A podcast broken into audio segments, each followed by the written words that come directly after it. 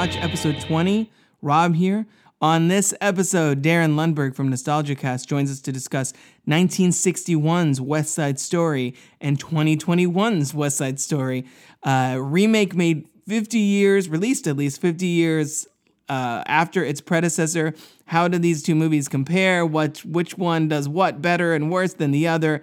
We're gonna get into all of that and a whole lot more on this episode. This is this is a really kind of exciting uh, approach to these films, I think. So stay tuned for that.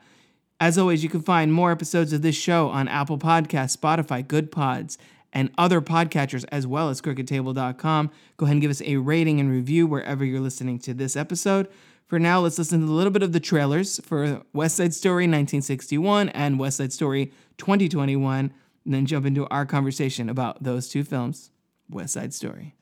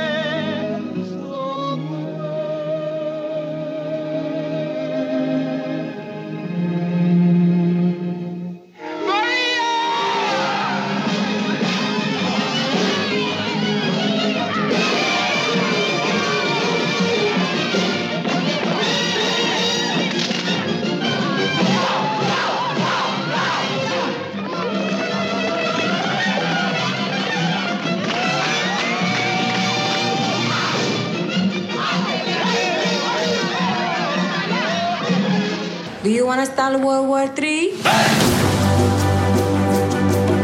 You know, I wake up to everything I know either getting sold or wrecked or being taken over by people that I don't like. You keep away from him as long as you're in my house. I'm a grown up now, Bernardo. I'm gonna think for myself. Tony, we need you if we're going to war.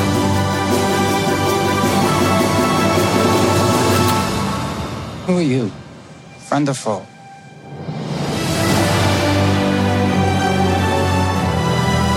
If you go with him, no one will ever forgive you.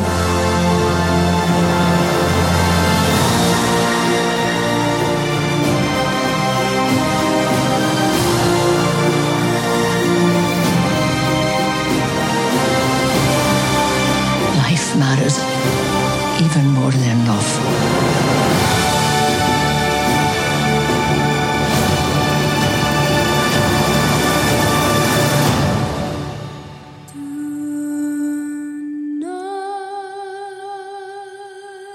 Welcome to Close Watch, the show where we get to know our guests through the movies they love.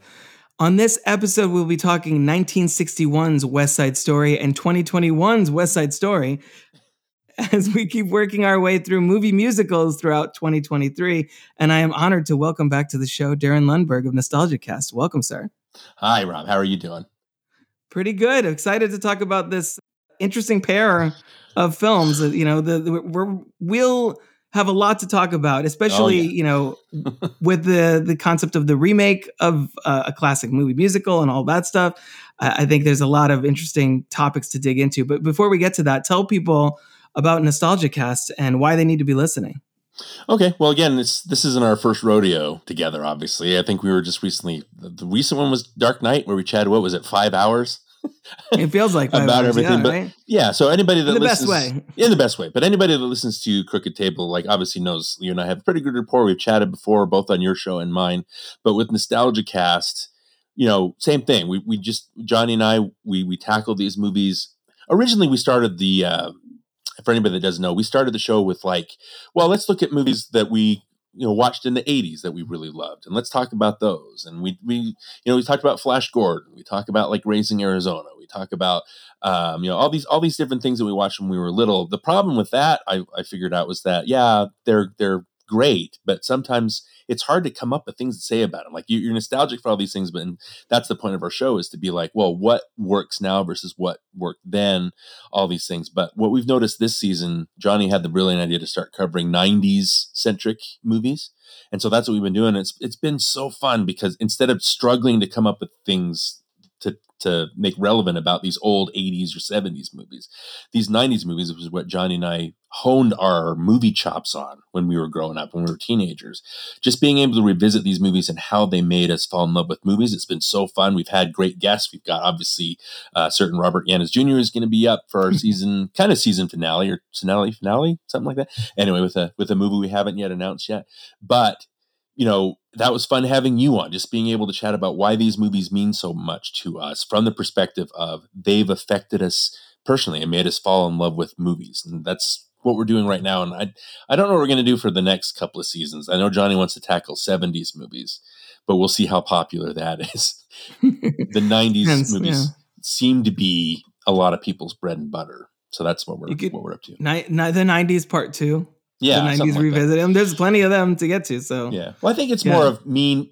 There was a resistance to talking about movies, and then talking about mm-hmm. Back to the Future, and talking about Princess Bride, and all. It was like, you know what? It is fun to talk about. You can be nostalgic for classics, and it's just that love you have for these movies that can translate, as opposed to trying to come up with something new to say about them. It's that love that we feel for them. I think that's been the most fun to revisit. So we're, we're definitely not going to be as resistant to tackle 90s movies, I think. Yeah, absolutely.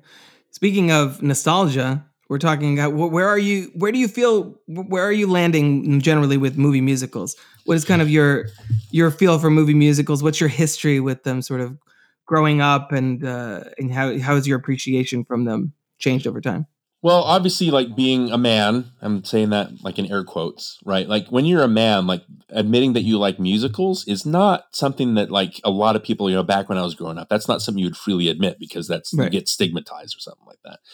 But again talking about 90s movies i just i don't like the idea of just attaching yourself to one genre. There's so much joy and so many treasures in every genre from horror to westerns to sci-fi to romantic comedies that to close yourself off from that doesn't make any sense to me. So musicals are part of the cinematic language. It's it's every bit a part as a horror movie right or an mm-hmm. action movie which musicals i think are closest maybe to action movies in that it's the same thing. Like in an action movie somebody will there'll be emotions that'll bu- that'll bubble up and then it'll break out into a car chase or a gunfight it's the same thing with musicals like it, but yeah there's there's something that's a little I guess like when you're an alpha male type person, mm-hmm. right? There's something that's a little off-putting about characters breaking into song that you're like, oh, what is this? I I can't admit that I like this, right? but it's just you know you have to give yourself over to these things. It's an expression. It's a genre. It's a it's a way of cinematic storytelling just like a horror movie is. You can't discount these things. But and, you know what i mean? There's just so many treasures to find. It's the same thing though as like i don't you know i don't attach myself to just one filmmaker because being a, a, spielberg fan which we'll talk about obviously like mm-hmm. he can direct a bad movie. There's nothing saying he i'm not like that. I can't i'm not going to say that they're everybody's flawless and everybody's perfect. And so it's the same thing with musicals. Like there's good musicals, there's bad musicals. There's musicals I enjoy, there's musicals that I don't ever want to watch again or don't want to bother with, right? So I just take them as a as another genre to watch and appreciate and to have filmmakers tell me certain things with visuals or with music or sound that I wouldn't get in another genre. I don't know if that makes any sense. Yeah, no, that makes a lot of sense. I like I love the parallel between uh, musicals and action because that's the kind of that's the exact same kind of connection that you could put to, that a lot of people apply to comedy and horror because it's all about breaking the tension and surprising the audience with something funny or terrifying. That's why I like people like Jordan Peele move over. So I think that's kind of connections between genres is really interesting. Yeah. And then uh, even this, you know, even setting aside these sort of stereotypical gender norms of oh that's not for guys that kind of thing. I think there are there is a there are two types of people who who sit down with musicals who either like you either love them or hate them a lot of times i feel like you're either yeah. able to s- suspend your disbelief and just take on take on that ride of uh, you know of having people break into song and even though that that does not fit you know real world logic and or you're not or you're not able to because in my you know in my house My wife, not a fan of musicals. She's just like, Hmm, I don't understand. Why are they singing? Yeah. Why are they singing? Like it does. It's just she's she's more focused on like that doesn't make sense. Why would that be like? She's very practical in that way, and I'm. So spoilers for anyone who listens to the show. I have more my head in the clouds. I'm more the dreamer and the romantic in a lot of ways and stuff like that. So I'm like, it's a movie. Just that they that's how they express their emotion when they don't when they don't know how how to say things, they sing things, and it's just the way it is. So yeah, that's where we land on that, and it's been an interesting evolution for me to like starting out growing up with things like Little Shop of Horrors, which I've already covered on this show, uh, to more recently things like Hamilton on Disney Plus, which I'm obsessed with, uh, and In the Heights, which I've already covered on the show. Uh, where it's just like more recent, the last few years, I've just really started to realize I've gone from I like musicals, depends on the musical, to I guess I like musicals in general now. um, has have you has have you sort of uh, got a, a greater or lesser appreciation for the genre in more recent years? Because it, it is as far at least on the big screen, and we'll talk about this when we get to the remake of West Side Story. It has kind of struggled to remain in the mainstream. I think. I mean, relevant, right? Yeah. Yeah, I think my appreciation has grown, obviously, but just like my appreciation for all movies have grown. It, it's a, you know, you say that some people reject the idea of the musical because their brains just can't process it, right? Right. And that's fine, but other people just can't process horror movies. It, it's it's funny that somebody who loves horror but hate musicals will look at somebody that hates horror and go, or did I get that? Somebody who loves horror but hates musicals Right. will look at somebody that that hates horror but loves musicals and think that that's weird or that's strange, right? Yeah. But it's like your but your thought process is the same. Like you can't judge somebody on that because you're you're judging the same way that they're judging. It's like Yeah. you just have to be open to and I you know, I'm not going to tell somebody they're an idiot because they don't like musicals and there's just I think it's an interesting thing because uh, Howard Ashman always said that it's easier for an animated movie to have characters that sing than for a real Mhm. life or live action to sing because then your brain doesn't have that far to travel. Like if a talking crab all of a sudden starts singing, it's like, oh, well, he was talking already. Like, you know, it's it's not out of the ordinary. Like it makes sense. Right. And so it, it just for an animated part, I think it's way easier to watch an animated movie and, and feel that than it is to watch like real people like just breaking this up, which is again, it's a weird conundrum because you take cartoons that are it's it's easier to watch a cartoon that breaks into music and it's hard to watch a live action that breaks into music but then you do a re- live action remake of a cartoon which is what disney's doing and you have them break into song it's just it that's another thing that just bends my brain with these Disney remakes. It's like it's you're adding another level that's making it too complicated as it is. Like it's hard for oh, instead of talking, all of a sudden these people have lyrics and melodies that they're singing along Right. with. Right. It's Yeah, like you just have you have to get used to that. But it's there's just this weird stigma, the same way that people think that animated movies can't be cinema. People think that musicals can't be. It's just it's a weird mindset to be in if you're going to close yourself off from appreciating what something has. Not not every western is going to be great and profound, right? Not every Mhm. horror movie is going to be profound, but there are nuggets and there are treasures in every genre that I, I, I you can't shut yourself off from that. It doesn't make any sense. And musicals, it's an expression, another cinematic language of an action movie or of a you know serial killer, the kills you see in the, the horror movie. It's it's the same thing, just expressed differently. Yeah. It's also with musicals. I think you you run into sometimes the stumbling block of the genre of music as well. So if you're not into show tunes, West Side Story might not do it for you. But if you're into you know hair metal, you Rock of Ages from Yeah. 20 what is it 2011 2012 Right, right. that that might be your jam that you that might be accessible or if it's a musical in which it's mostly uh, the music is mostly diegetic that's performed in the film like sing street or something like that Yeah. then then you're like okay i get it. They're in concert. It's fine. Whereas you know in this one it's just people just yeah singing as they're walking around as they're rumbling and like dance fighting basically and that kind of thing uh, do you have a favorite musical uh, in general before we get to this particular one Well, I think we chatted before. Like, if I was to say, I think my sentimental favorite is West Side Story, just because, and we'll, we'll chat about why. But um, another one is uh, Love Me Tonight. I think if if I was to say like the most uh, uh, well made and maybe influential horror, uh, not horror musical. Let me look this up. I want to 1932 is when it was made, but it's it's black and white. Obviously, it's a uh, Rouben Mamoulian. I hope I'm pronouncing that right. It's it's a hit production from him, but it's it's I love that movie because it's I don't know. There's just the diegetic music. It becomes what's the opposite of diegetic? I'm losing the word. Like if you're, Yeah, I'm not sure. you, you know what I mean. It's like yeah, yeah, you- yeah. where you don't. It's not part of the fabric of the film. But then Exactly. in Love Me Tonight, there are parts where the, it seems like it's not part of the fabric. But then characters will start singing.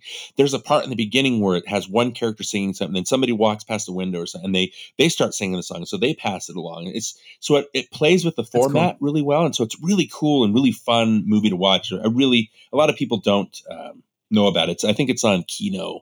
I have my Kino copy up there somewhere, but it's really fun and it's influential and it, it plays with the format, like I said, in ways that might interest people that don't usually find musicals interesting. But West Side Story is, and that's the reason I wanted to talk about it. Not only because it's a, it's funny because watching both versions, um, and I think you felt the same way, Robert. Is that oh, I wasn't prepared. There's actually a lot that we need to process here. yeah, yeah, yeah. Oh, there's a lot to it's not just and i don't know i think maybe that's why i like west side story because it causes so much conversation it's not as great and maybe i'll swing back to this but it, as great as singing in the rain is which is maybe the one of the ultimate musicals uh, top five definitely. It's Mhm. just fun and then you leave the theater giddy. Like there's nothing really to talk about other than how much you like the music. And yeah there's some meta stuff with you know um, you know people being dubbed and things like that. I think it's interesting that Marni Nixon like or, or not Marni Nixon, but the actress that plays the um, the rival in, in Singing in the Rain, she they get rid of her because she doesn't have a good voice, and they have Debbie Right. Reynolds voice her, but it's actually the actress that plays the bad the actress that they kick out that that has to dub Debbie Reynolds. yeah, It's that's just- hilarious. it's so very meta and it's so fun. But you know what I mean? It's it's a joyful. I think most musicals is just joyful. You walk in, you get you're on a high Yeah. from the music. West Side Story is not that, and I it- it is that, but then it's not. So there's there's Right. a lot of electric stuff, but there's also very profound, hard to process, hard to swallow, hard to fathom kind of stuff. And I think that's why it's my favorite because it's a little bit of everything. It's not just you can't just brush it off. That's why even though people despise it, love it to despise it, it's still being talked about today because I think the topics in it are, are important. So um yeah, oddly enough, my favorite sentimental favorite would be West Side Story, and that's why we're talking about it. Yeah. No, it's uh, I, I just on the other show on Franchise Detours, my other show, we just I just finished covering nine Planet of the Apes movies, which all have that ending where you're like, ugh, okay, now I'm feeling a little depressed now. Yeah. And it, yeah, it's it's it's crazy how West Side Story falls more into that camp than uh, than a lot of other musicals do. right, right. Uh, so yeah, so we're going to be talking obviously 1961's West Side Story, directed by Robert Wise and Jerome Robbins, uh, who also did the choreography. And uh, this, you know, this thing won 10 Academy Awards, including Best Picture, Supporting Actress, Supporting Actor, uh, many, many others. So, when did you first see West Side Story? Why did you know? Why does it continue to resonate with you? Let's start there. Okay. Well, the first time I saw it, and again, I was just talking to my wife about this. I remember specifically because I watched watching the ending of the 61 version over the weekend. I had the, you know, you get a whoosh of feeling of remembrance of memory that kind of comes at you. Mm-hmm. And I remember it was in elementary school. I can't remember what grade it was, but it was all kids that weren't, you know, old enough to process a lot of the, the deeper themes, right? And you know, you show stuff like like uh, Charlie and the Chocolate Factory or Willy Wonka and the Chocolate, whatever the 1970 uh, version. Yeah, Willy called. Wonka. Yeah. Yeah, and that's the stuff that kids are more mentally prepared for. And I don't remember. I know it showed it to a class, not to the whole grade that I was in. But we sat down, we watched it in the musical, and you know, you expect kids to be rambunctious, and yeah, the the dancing is electric, and you you get wrapped wrapped up in it, and you lose yourself to it. But I remember that ending. You know, when again, spoilers if you haven't seen West Side Story for whatever reason, but an 80 year old movie. But you know, you or not 80, 60 year, but you. Am I getting the math right? My math is terrible. Yeah. Anyway, No, it's like 60. Yeah, like now It's one of those. 62, I guess. Yeah, 62, 62 okay. year old movie. when you watch something about racism, like I think that racism and bigotry, that's not you don't come out of the womb feeling that stuff. And I'm Right. I'm not the only person that feels it has to be ingrained. It has to be taught to you. There's that meme of the like the white little kid and the black little kid running towards each other, like with their arms outstretched, and they just hug each other because they don't Mhm. see, not to sound um, offensive or anything, but they don't see color. They just see a friend, right? Yeah. It has to be taught to you. And so I remember when Tony is shot and it's just Maria just holding him, singing somewhere. And as a you know, like I said, it's a bunch of rambunctious kids, but I remember specifically we all just sat in utter silence watching this happen. And I remember, I can't speak for anybody else, but I remember feeling angry and feeling upset and feeling so sad that you see Mhm. Maria and Tony who are above the the racial stuff and, and all this and just want a better life and how they they knew it and they recognized that each other and it was just ripped from them because there's this hate that you have no control over. And I just remember sitting as a little kid, like a like 10 years old or something like that, just sitting and watching and just being torn apart finally realizing that there's racism and there's hate and there's things that Yeah. we can't control.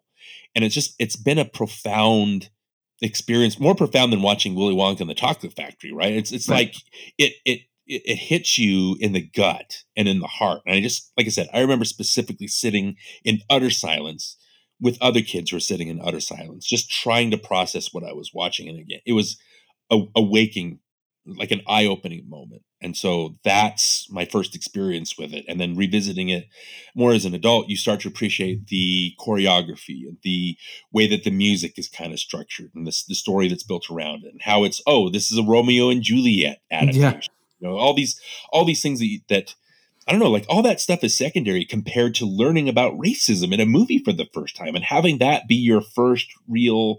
Because again, I've, I've said this on our show recently. Our, our mutual friend Wen Lei, who is on for We Cover the Fifth Element, I chatted with him extensively about how, yeah, I'm half Chinese, but I never felt like the prejudice that he would have felt because I Right. I don't look Chinese. I look like I said I've, I've I looked I had a friend that I'm still friends with, a lifelong friend that she thought I was Italian until I was like 30 something. She's like, "You're not Italian?" I'm like, "No." because even my mom, who's full Chinese, like she's a she was a postal worker, her hair is was dyed like brown, so she didn't look Chinese. She didn't talk Chinese, so she didn't know, right? Yeah. So I never had to face that prejudice. So even though you might be confronted with racism or, or prejudice like earlier in your life, as a as someone who didn't look completely Chinese and didn't have to face that, like this was as a 10 year old, 11 year old, whatever, this was my first time facing that and having it be a realization that that was a thing that was going to have to be dealt with. And wow, that's a profound moment for a little kid. Absolutely. Yeah, no. And this is I mean this is one that I grew up with a lot too and then it's when you're a kid you you when you're a kid and when you grow up around a movie like this to an extent I feel like you don't necessarily see the big picture. Like for me as a kid watching this movie I was sad because oh Tony, not Tony. They were gonna Yeah. go, go run away together, and it's sad because of the music and everything. And uh, obviously, this is a movie that both of these movies. This is a movie that I still cry every, when I watch. Yeah. Uh, I mean, at multiple, a couple different points, but but especially the end. Right. But as an adult watching it, you're like, my- I don't want to. I'm trying not to curse on here as much. Like son of a bitch, you know. yeah, yeah. Like these two people who feel a connection, like you said, who's rise above and and must see what they have in common, uh, as opposed to what makes them different. Uh, Intrinsically, they- right? They feel it Yeah. intrinsically. Yeah. in no, that, and I, that's definitely. Uh, we'll circle back to that in a second. Yeah. it's they even they can't they can't escape. Like people who who uh, prioritize love, their struggle to do so in a world filled with hate, and Yeah. that's what that that's why that to me that's why this movie probably continues to resonate. And that's probably why Spielberg felt like this was a, a story that needed to be told again which we'll get to. But that's that's an element of their romance that I think definitely separates this story and this version of this story from from the other one is that this movie really and it, I guess it's just because it's of the time that it was in which it was made and the approach to big Hollywood musicals around that uh, around that era is that it, it's almost like out of their control. They see each other across the dance floor and everyone else is blurred out. It's just Yeah. like everyone disappears. literally. And, yeah. and yeah, literally. And the two of them do, you know, they're dancing and no one else is there. And it's like something takes over them. Like they they're like, I can't believe this is happening. Like I never thought, you know, I would feel this. You know, it's it's almost otherworldly the way that it, it happens, the way that it plays out in this film. And I think in a way it's it's what makes their romance more believable and Yeah. and more more romanticized from a you know a storytelling perspective Uh-huh. is that it, it feels less believable but also more believable at the same time you know what i mean because Yeah, right. you see movies all the time where people suddenly like oh, you know, I love at first sight. I see you from across the room, and and you know that's the one version of the story. But here it's it's almost like even they, they're acknowledging it in the movie. Like I how I how did this this is ridiculous. Like we just met, and Yeah. yet I want to be with you forever.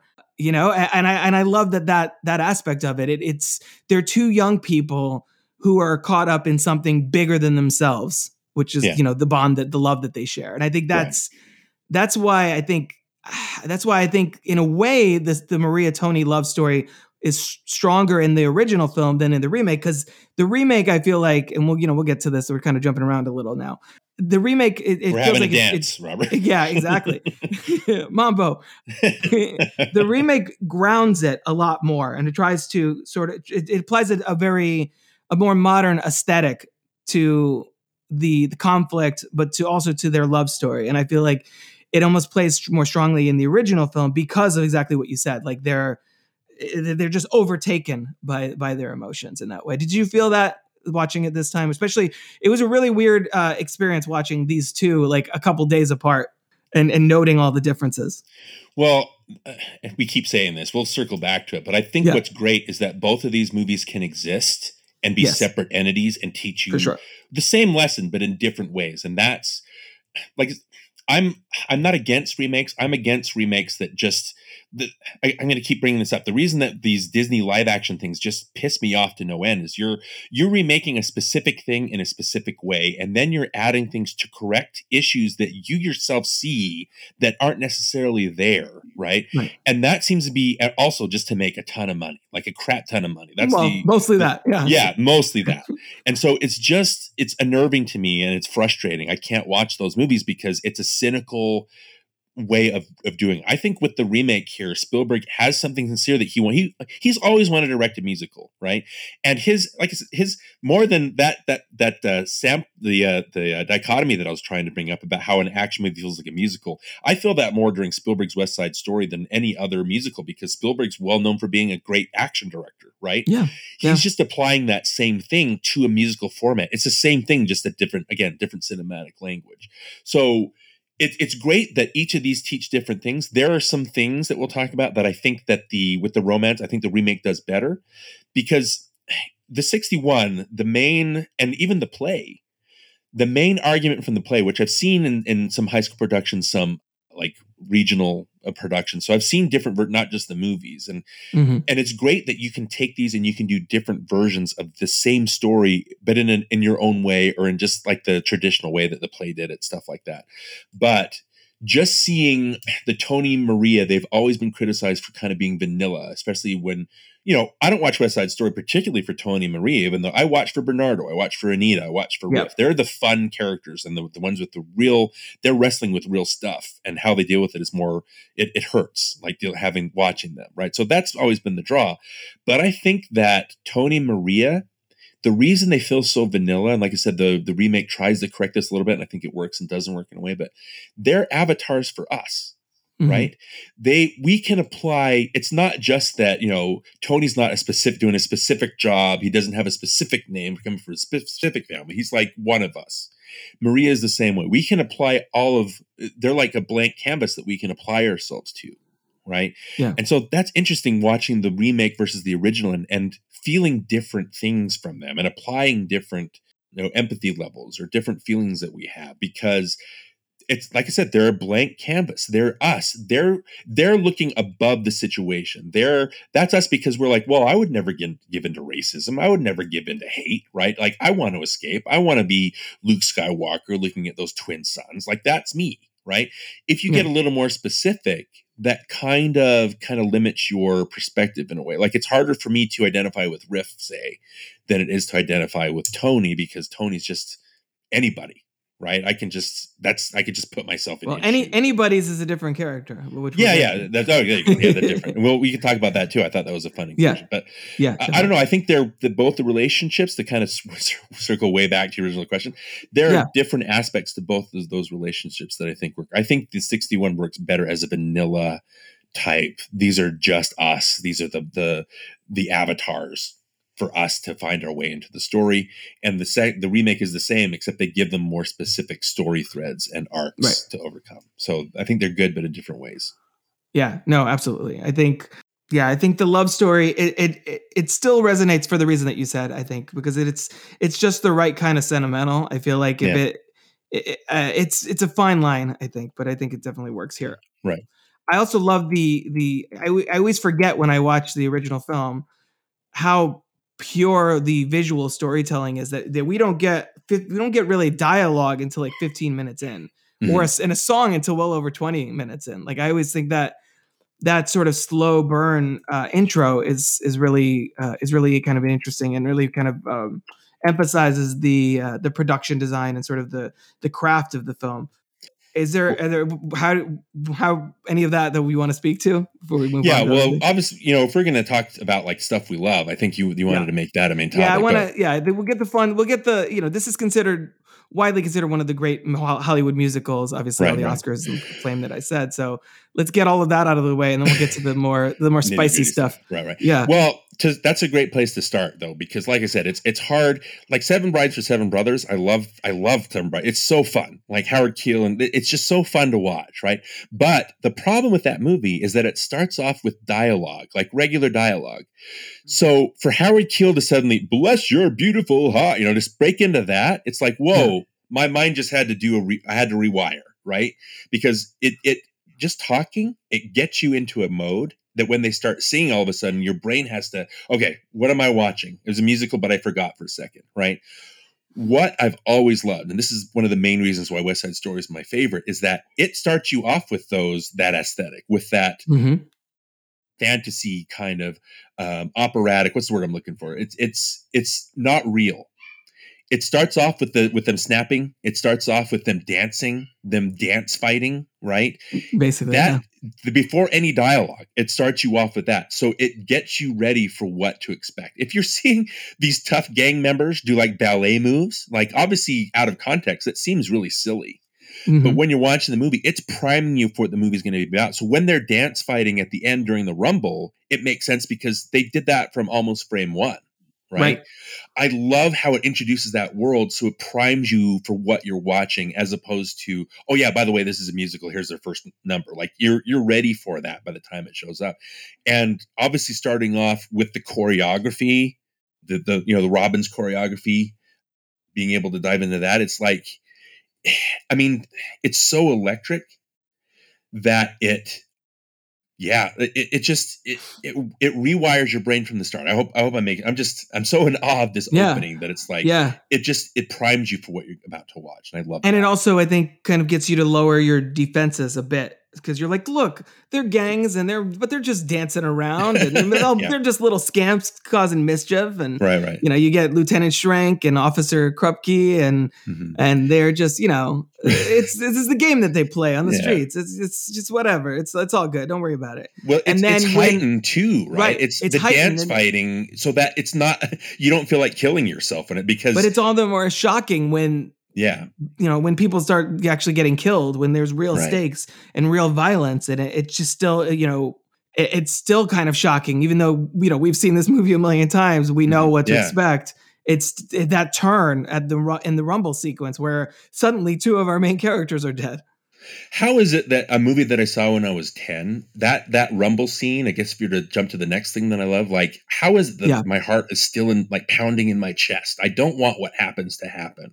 Right And we'll talk about too the remake. I think the remake is is more realistic, but that's a that's a, something I definitely want to talk about. But even the 61 version, like it's it's heartbreaking, it's wrenching because these they're kids right? I mean Yeah. you, you look at the opening dance fight it takes place in a playground. Like how is that for visual storytelling? Mm-hmm. It's telling you that these are kids at play. They don't know how serious this is until you get to the rumble and that's why when riff is killed that's when bernardo doesn't know what to do. He freaks out because i didn't mean it to come to this even though that's what you've been planning on this whole time. Like Right. you've been talking about this happening and now you're upset because it happened you know what i mean it's like yeah it, it it that's the thing it's heightened but it still hits you in those ways i'm just amazed that a movie that i saw when i was 10 it still gets me it still punches me in the gut when all that stuff happens it, it's never an easy watch And the movie also, I, um, I noticed, particularly this time, that the color red is very prominent throughout. Oof. I think both of them,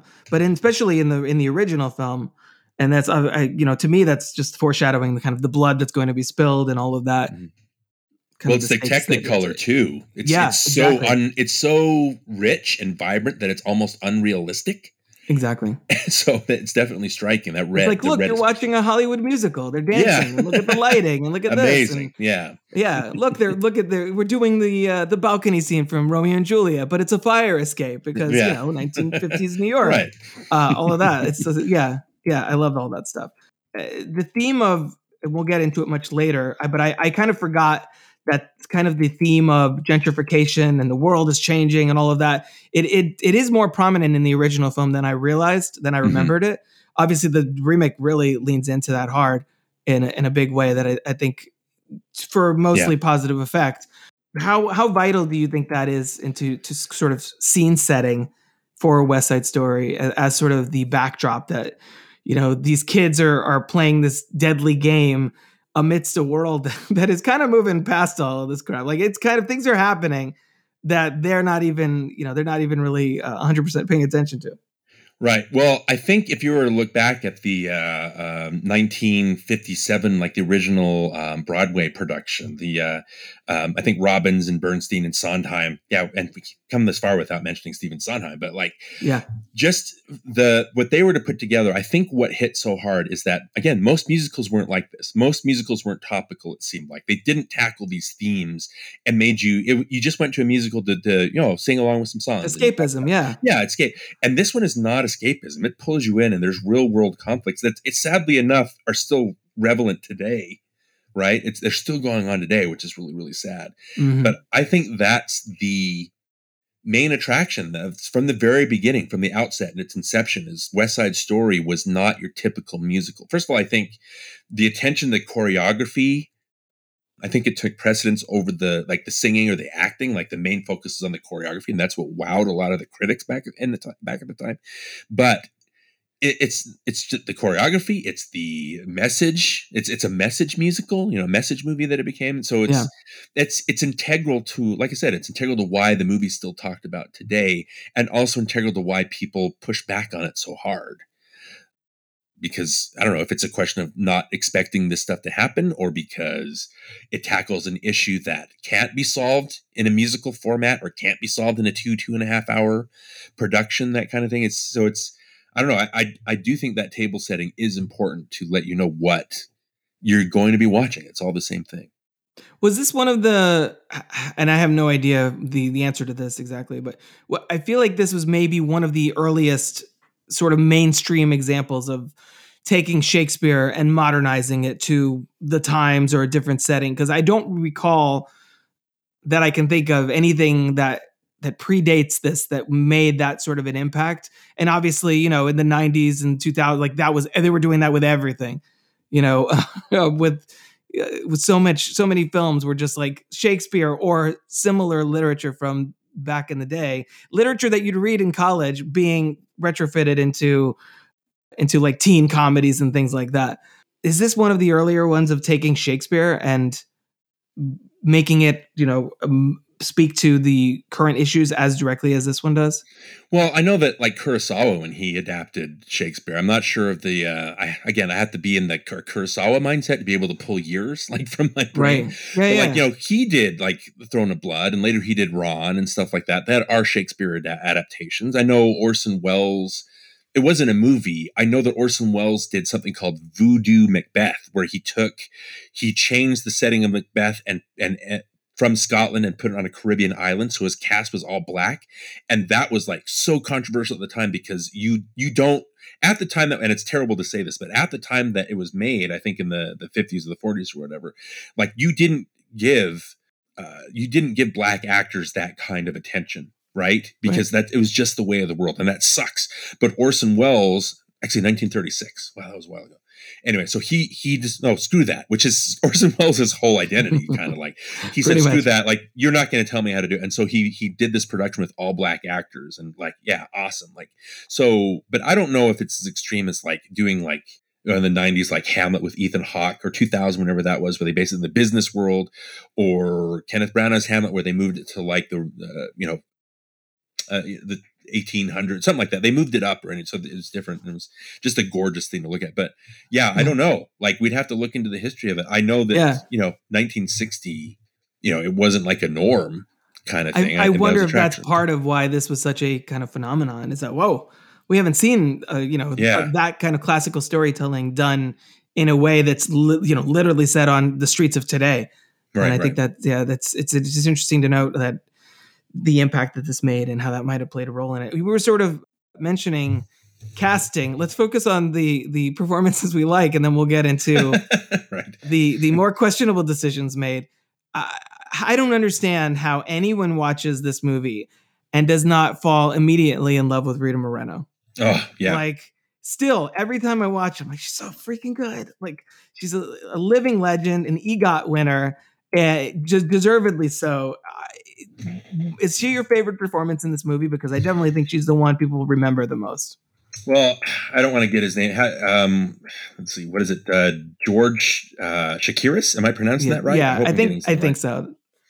Rita Moreno and George Chakiris are my favorite, like I said, and Russ Tamblyn even. Like they're my Yeah. three favorite characters because they're just so entertaining and they're so energetic, right? And they're magnetic and charismatic and all the adjectives you kind of want to throw at them is, is there and they're so alive and it, it doesn't just come through first of all with this choreography i know that robbins put them through hell and there were injuries because he was just they had like eight weeks to prepare or something like that and he they reshot scenes re re choreograph stuff and just work them to the bone like work their feet to the bone that kind of thing and so you have to be an energetic dancer and so yeah moreno and chakiris and tamblyn are energetic dancers but they're also very they sell the emotion of stuff. They sell the energy. They sell the anger of everything. And so yeah those those three are just i'm going to use this word a lot. They're electric right? It's it's just it's so it's like a pow like you want pow performances. Like they're every scene that they're on they're they're doing something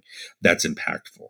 Do those performances uh does your love for that those performances get impacted at all by the the dubbing over of the singing voices for pretty much everybody even Rita Moreno on a boy like that Mhm. uh, is you know Betty Wand is, is doing her singing voice there does that does that impact uh, how you feel about the performances because for me it's just it's always a little bit of a bummer like I'm the kind of Yeah. person since I'm talking about movie musicals on this podcast I'd rather you cast an actor who can sing well than have them or or that can sing well but not as well as Mhm. a professional Broadway singer than have them dubbed over if that makes sense. Like I'm all about the authenticity of of the performance. Does that matter as much to you or are you just like, "Eh, it was the time, whatever."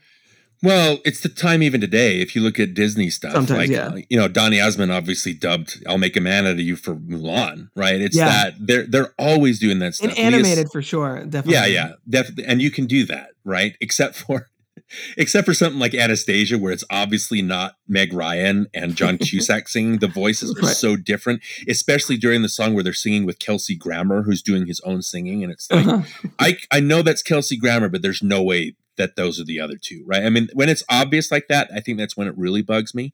Yeah. But you know, it was just of the time, and it's of the time it, you, you dub it. Like that's the the fine line. It's like, do you get a good singer? Or do you get a good actor? Like, what do you want? Right. Right. I think you can get away with a, a, a better singer and dancer than an actor on stage because, like, when you yell a lot of your lines, like it kind of smooths over stuff. But when you're doing like the quiet, introspective, the camera's right there in front of your face stuff, you you want an actor.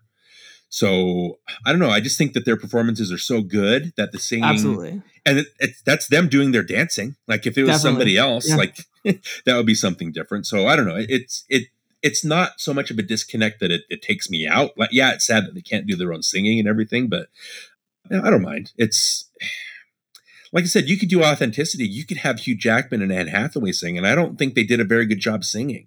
They Yeah. did a good job with the emotion in Les Miserables, but as singers, I'm like, oh, like Yeah. you're not even on Nobody's- tune for most of that, right? Nobody's nobody's banging that like like cranking that soundtrack up. Yeah, Uh, absolutely not. yeah. Especially not how you crank up the Broadway stuff. So it's it's Right. a fine line. It just depends. I think it works in this one. I don't mind it. Yeah. Yeah, because I think in this one, it's like of the five main roles, I think George Shak- Chakiris is the only one that, at least what I'm see- what I'm seeing, that didn't have his singing voice dubbed at all. And obviously, the remake, which we'll get into, everyone does their own singing, I believe. Yeah, yeah, yeah. So, so there's that difference. We should get to the the. I, I guess is it the most controversial aspect of this production is the casting. I would say it's up there for sure. Casting, casting, and the racial themes. yeah, casting. and Those the are the hot button, and let's the, let's it's funny because the casting ties into the racial themes, right? It's For sure, for sure. emblematic of that. so spoilers for people who didn't know. I don't think any of these people are Puerto Rican, No. except you know I don't think anyone is, is Latinx except for Rita Moreno, at least of the main people. I, th- I think Chino is uh, the actor who plays Chino. I don't. The know. other Chino might be, yeah. yeah, off the top but of my head, like- I don't know. Of the main group, like uh, yeah, George Chakiris is is I think Greek, and uh, Natalie Wood's uh, family is Russian by Mm-hmm. blood. So uh, yeah, uh, speak to that. What do you say for yourself, Darin? defend defend one of your, favorite Mm. musical, or lack of, or or you know, or or offend, whatever. Either way, well, the first thing I want to say is that even your favorite movies can have flaws in them. Like no Definitely. movie is perfect, and I think that makes it more interesting to kind of try to reconcile those problems. And does your love of the movie surpass all that stuff, or does it like bring? If it brings it down, obviously it can't be your favorite movie, right? Yeah, mm, yeah, I'm not going to defend it because you know you had people in blackface, right? I mean, it was just it sucks. I don't I don't want to make enemies here, but at the time, like they wouldn't want to hire black actors for certain things because the segregation and the civil ri- that was all going on, and so they just couldn't market black actors. They couldn't market Spanish actors. They couldn't market, you know, speaking from experience, they couldn't market Chinese actors, right? And Mhm. it just wasn't, and that's why you had people in yellowface. And it's the same thing here. I think Natalie Wood is the star of the movie, and so that's what it's marketed around. She's Right. not, and she's speaking with an accent that could be seen as some as offensive. Like if you're offended by it, like I'm not going to say get over yourself because Right. I understand why it's offensive to you, right? Uh, I just, and if, I'm sorry if this sucks to say, but it's it's a product of the time. Like, yeah, it sucks, Yeah. but they weren't in a position where they could break rules. They weren't Orson Welles, you know, putting on a Shakespeare production where that was his whole thing, right? They had to do what they had, and they wanted to market it and make sure it was a box office hit. I don't like it's it's worse today. Like I was, I was telling my wife, like you, if you've got a Spanish actor on in a live action thing, don't hire a white person to play Spanish, right? Hire a Yeah. Spanish actor. You've got so many Spanish actors that you can hire for that. You've got so many uh, black actors, so many Chinese actors that you can hire for these things instead of like trying to fake it, right? But back Yeah. then, it's the, just the atmosphere is so different. And again, I know it sucks. I'm not going to say that it was right. It's just what they did, right? And even Orson Welles, to bring him up again, he was in blackface for Othello, right? right. But he just didn't have the he didn't have the wherewithal. He didn't have the budget. The, there's a whole backstory where he couldn't have somebody be on set for what the two three years that it took him to make that movie. So he decided to play it himself. It was just the easiest way to be able to complete the production, right? And it's but he also made Voodoo Macbeth. So you're you're walking a fine line. It's like what what do you do? And I'm glad that a lot of that was corrected for the remake here. But Yeah, I don't know. I, I can't defend it. I can't really excuse it other than to say that, yeah, it sucks. It was a product of its time. It was either that or not make the movie at all. Right. Right. So I don't, I don't know. It's, it's tough. And so that's, I'm not going to say that that's not a flaw because it is. And there, Yeah, there are better ways to do that. But it's part of the legacy of this movie. yeah, yeah. But So- yeah, but but yeah. So are you are you telling Richard Dreyfuss that he couldn't play a black person today? Is that what we're saying? Yes, absolutely. Richard Dreyfuss, stop opening your mouth. Like, Yeah, please. You're ruining you're ruining your uh, Yeah. yeah. you're ruining your filmography for the rest of us. Right, right. I, I don't just off top. I don't think Yeah. he was actually saying he wants to play a black. He I was, know. he was just saying it in a certain way that was like, oh man, I'm saying it partially in jest. And and I, I Oh, watched a an interview with George Chakiris from uh, like a few years ago, and they asked about that. Yeah. And he was like, Well, you know, we all had makeup on, and the, the people that played the Jets all had makeup on, and they were darkening their skin in different ways too. yeah. They wanted to be visually apparent, which you know, whether you were looking at a jet or a shark. They made So, dark skinned actors even darker. I mean, what? Right, What is yeah. with that? yeah, yeah. So he was just kind of like, you know, I, I'm coming more from the perspective of wanting the having the best actor in the role, kind of thing, Mm-hmm. and which is, you know, eh, a little less progressive than I would like, but it's also, I mean, he he had, was coming off of playing Riff on stage, Yeah. uh, and then got cast as Bernardo. So well, I he's mean, an he awesome dancer. He's he got a background in ballet. Yeah, yeah. He won an Academy Award for this, so clearly the the performance was there. But yeah, Mhm. it's nowadays it's it, obviously Spielberg went away a different route, which we'll get to. Well, uh, it's also there- just ironic that this movie is just like, oh, we don't want the Puerto Ricans here, including on the set of the movie. Yeah, it's- just like in the corner, like, oh crap. That's terrible. I can't excuse any of that. And, I- Yeah. and again, I'm not trying to excuse it, but at least at least they're open to that and talking about that stuff. It's not Mickey Rooney Yeah. and Breakfast at Tiffany's, which God, is one of yeah. the I will never I as an Asian half Asian person, I will never watch Breakfast at Tiffany's again. I've seen it.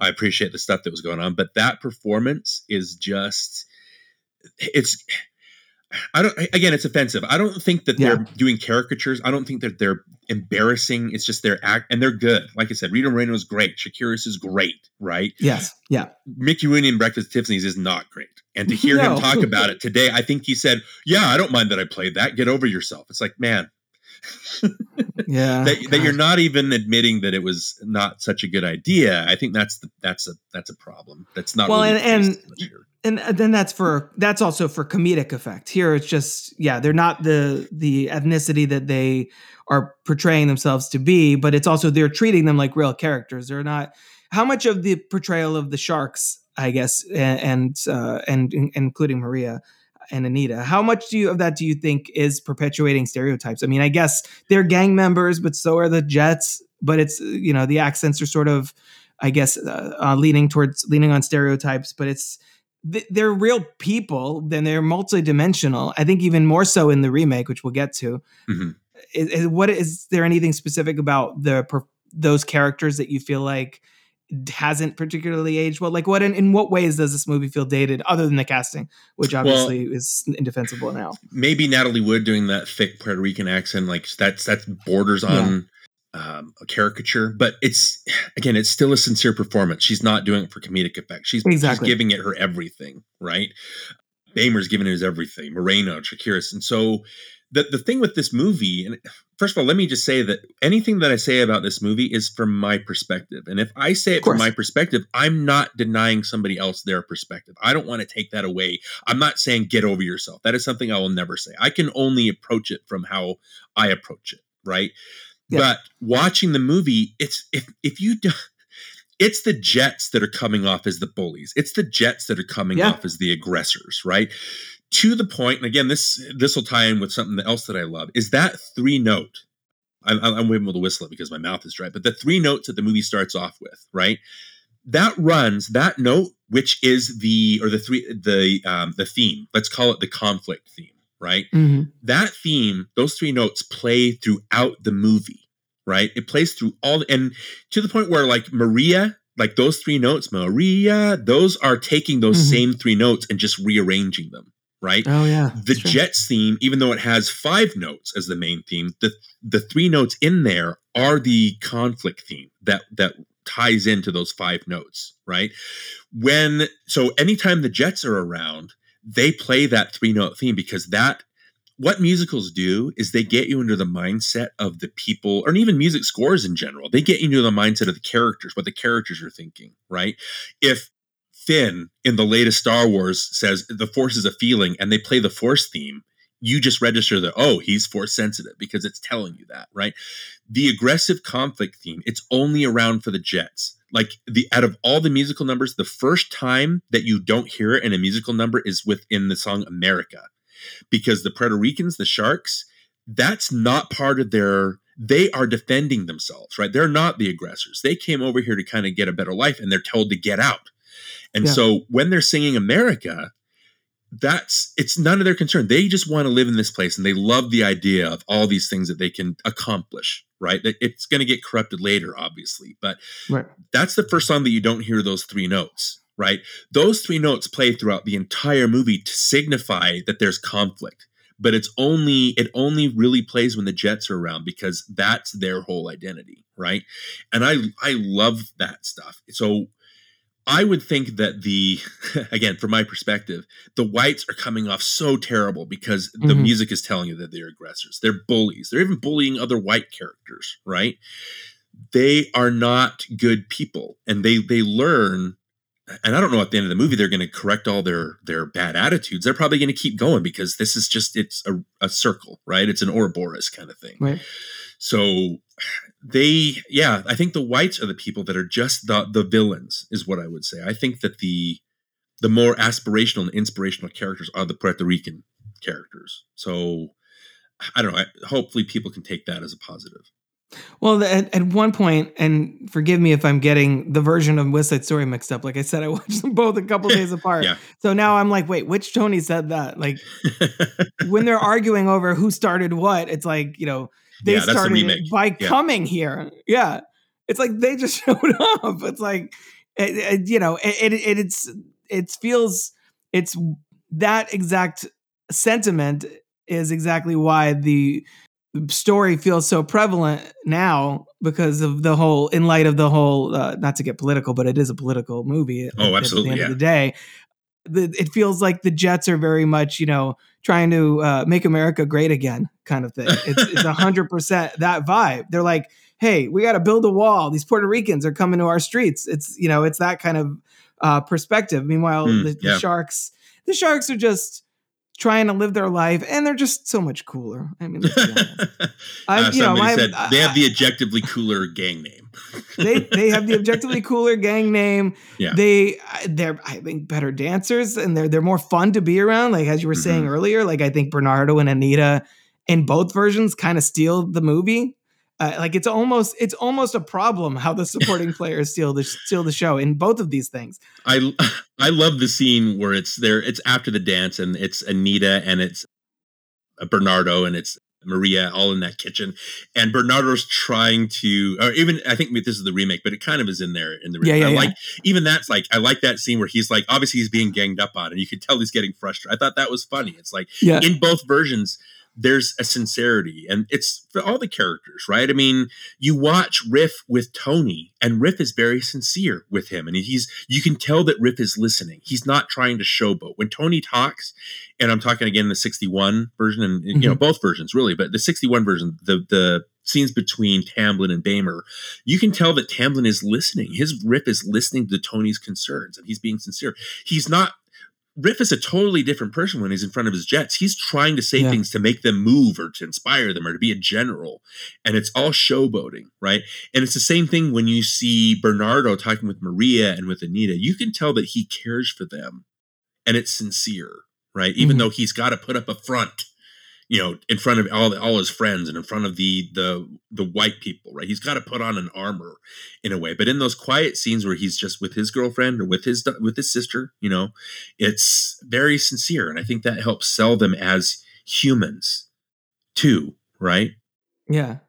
It sounded for a moment like you were almost going to say his daughter, which I think Yeah, is That's is- how she. That's how he treats her. because that is exactly how he treats her, and it Yeah, yeah. feels, you know, in a modern context, in like the you know this current wave of feminism, which I'm Mhm. 100 percent on on board for and supportive of. To be clear, it feels almost problematic, but it feels like it fits culturally and also Mhm. with the the time, the setting of the film. So it's yeah, I always found that dynamic really interesting. Isn't Uh, it the- weird between the two of how? them. Yeah. isn't it weird how in the it struck me watching the sixty one how they kept mentioning their mother and father even though you never see them, and in the remake they're not even acknowledged. They're not even mentioned. Yeah, right? yeah, yeah. So having in the original, he is Bernardo, and in both, he is her father. He's he's the guy that's he's being. He has to be the father. He has to be the example, even though he's not giving a very good example because he's fighting and he's trying to kill people. Right? It's that kind of thing. But Right. he's he's the fatherly type. So yeah, that was a, a Freudian slip that actually makes sense. I guess. Yeah, absolutely. But yeah. yeah, yeah.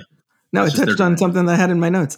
Uh, let's see. Are there any other any other questionable aspects of the original or or good things that we want to make sure we mention? One thing that I always brush up against, and this is obviously just part of the storytelling, but I'm always like, really, is the fact that Maria spends the night with Tony right after she finds out that uh, he killed her brother, and I think the movie does a pretty good job of justifying that given the you know the the age of the characters the fact that the the strength of the bond that they feel the fact that she feels like he's all that she has left and all of that uh, does that anything that you know especially as an adult anything that kind of rubs you the wrong way you're like mm, i don't know if that decision feels in character Well, we're talking about people like casual sex these days. Like you know, obviously Well, you and. I are married. That's not something that we're gonna go. right We're, Well, I'm you and just I are gonna go out to the not- clubs, right? i'm not So- even saying the casual sex i'm Yeah, saying yeah. the the the timing of it, your your brother, he the guy that killed your brother is now you you know you're in love with, and Yeah. that you still do that. That's why I'm like I don't know if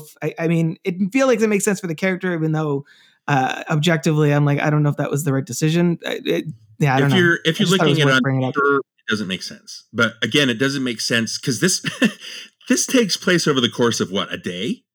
I know that's the other thing. I always forget how short a time span. They have the, like the a dance is one night, and then Tony's dead by the next night. Right? It's Yeah. like, but the thing is that ties in with like fairy tales. It ties in with you know the Right, Disney absolutely. cartoons that were already like these people fall in love, and we're supposed to take it because it's a representation of something. What I loved about, and I'm. You know, you, you sit down and like in front of a two and a half hour movie, especially one that was made 60 years ago, and you're like, this is going to be a chore, right? And West Side Story was not a chore. Like I, I was into not the entire thing, right? Because it was just the the dancing, everything about it so energetic and it's, it pulls you in emotionally. But the visual language, I was also I'm always surprised by the visuals that are going on. It's like you know the the first dance sequence of the Jet song where you see like Bernardo and his cronies dancing in front of a building that seems to be made completely out of windows you know and it's this visual language of everybody watching them. It's like the colors like you can tell like when they show up for the first time riff is wearing a yellow slash green jacket and riff is wearing a red shirt. And so that identify that color codes them because Yeah. they're they're opposite sides of the color spectrum. Like if you look at yellow and red they're opposite sides. So naturally they're going to be conflicting right so that's all set up it's the same in the in the visual language of when tony and maria meet each other the first time and they're dancing together with that the you know they're doing the little moves with the snapping and everything it's a visual representation of courtship and romance. Like Mhm. this, sure, and in real life, this would take months or, or years to get to this point, but Right. this is a heightened reality that we're we're watching, and it's it get tells you that they're in love, but they also have that connection that they can just recognize it instantly in each other. They they want more, and they both have their "I want" songs, right? It's like they want to break out, they want to do something else, but by the time I don't know. I, I can't. I've never been in a situation where my brother was, uh, where I killed well, my girlfriend's brother in a knife not right? judging Maria. Yeah. I'm just like it's especially It's- in a in a modern lens and, and from an Yeah. adult perspective.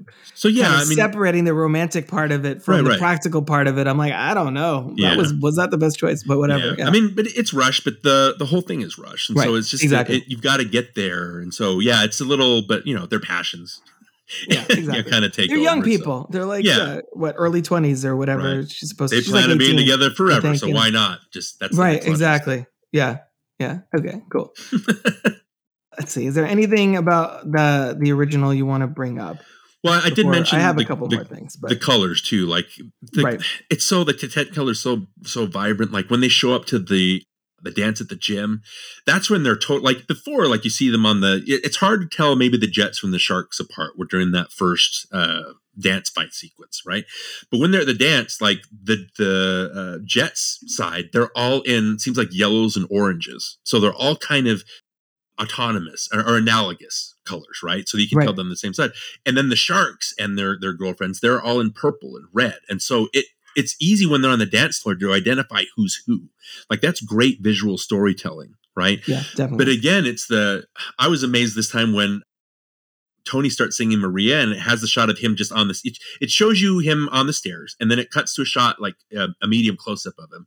And there's the background stuff. And then he starts walking and then you realize he's in front of a back projection and it changes to like the the uh, the neighborhood or the streets and then it cuts to him actually on the street. And i was like oh that's so cool. Like i first of all i didn't realize it was back projection until it started changing but it's like it's a representation of he's being lifted off his feet and like transported somewhere else right? Yeah. and so there's all that eh, there's just visual language that i just love and the colors and they just pop and it's just yeah i mean it's there's there's all this visual stuff that's happening and i'm i'm really impressed by that especially and again when i think of like 60s or, or 50s movies i don't think of the camera as having dynamic camera moves but the camera like moves like a madman like it Mhm. moves the dance it does the most important thing that i think a musical does is it it backs off and lets you see the entire body of the person that's dancing right Right. so it, it's you can tell it's them right it's the tom cruise effect these days where you can tell it's him doing his True. stunts and so but it, the camera will also there was a part i think when they were dancing when the sharks were dancing and the camera when the the actors jumped the camera like jumped with them yeah, moved with them. Yeah. and so I was even wow, the camera work is even a part of what's happening, and I I, I don't know, I just love that. Like there's so the electricity of the movie, it's it, it just ties in with the with the camera work ties in with the energy of the dancing and it just makes it so much more energetic the editing i know this one i think it won the oscar for editing but like I it does so. the thing where it cuts on the beat where you need like the first shot of the city like i noticed that it'll cut on a, a beat and it, it gets the energy up. And it's the same thing when you do dancing you obviously you want to show the whole bodies but you also want to cut to keep up the energy and it cuts at the exact right moment. So i get swept up in the musical numbers. I think that's the even ebert like his great movies review he was like yeah the movie's not great because of all the racial stuff but like the dancing is like above reproach. Right. um so yeah i love that stuff. Two little moments that uh, that really struck me this time, and then we'll move into the the remake and uh, Okay. Whether whether it justifies its existence, basically. So the, the scene in the bridal shop, I really love because it is because we don't get a lot of quiet moments with Maria and Tony where they're not singing, especially where they're actually like connecting as human beings and like getting you know getting not getting getting to know each other, but like the fact that they're they're like mocking up their whole uh, relationship, like and you'll meet Papa and and uh, you know Mama and all this stuff, and they're like they're like envisioning their future together. I think that's that's a really sweet scene, and I think having a moment like that is really key before it, it makes you that much more emotionally invested when uh, when things turn. Yeah. And uh, and then the other moment that really struck me is is uh, comes from Doc, where he says something like, uh, "When do you kids stop? You make this world lousy." And then I think it's I think it's Tony who says, I forget it. I think it's Tony, where he says, "We didn't make it, Doc." And I think the movie is. What do you think it's trying to say about sort of generational responsibility? Like the fact that these kids are coming into a world that is bigger than them and they're in their from their perspective just trying to do the best they can with what you know what they feel like they've been kind of handed down Well, I think for that particular moment, that's one of the moments that I think the remake improves upon because it doesn't shy away. Like you've got a, even though this is progressive for the time, and it was like with its uh, dance numbers and everything, and trying to do, and you know, failing to a certain degree, trying to have that representation because obviously they didn't hire the correct, like you said, like. The whole point of the movie is to welcome Puerto Ricans, but like you're kicking Puerto Ricans off your set. It's like I don't know. It doesn't make any sense. But I think what Doc is saying, like I'm glad that he said something. It's like you Yes. got, and Yeah. it's not, it's not. I think Tony, it was- I was 'cause struck Tony's by they- downstairs, yeah, but Okay, it's, it's a different yeah. guy. You're struck by. I'm sorry. or something i was just struck by the fact that they touched on it at all like directly like that in Mm-hmm. in the 61 version yeah Yeah, yeah, and so I mean, they he and they still don't learn, right? I mean, they they they I don't know, they don't. Like I said, I don't even think even after the attempted rape scene, like they don't learn Yeah. even after they're still. They're not going to be cured of their racism, right? It's it's Right. a it's uh, at least it's a step, but it's like somebody had to say something. He's the only adult that's been around them, right? And the guy saying Mhm. we didn't make it, it's like yeah, but you could make it better. Like you you make it worse. You Yeah. didn't make it, but why do you have to make it worse? Yeah. right and that, that's a comment on yeah all the this, the the theming and stuff that's going on so yeah it's it's a response that's the whole point of the movie. It's a responsibility to, to move Yep. past this this stuff. That's again it's still relevant today. Why is this stuff still happening? It's still just as strong if not worse than it was back in 61 why? Yeah. I don't yeah know. i think it's it deals with heavy stuff is what i guess what we're getting into besides the the racism like just the themes in general of like the the the the difficulties and challenges of the world and progress versus regression. Mhm.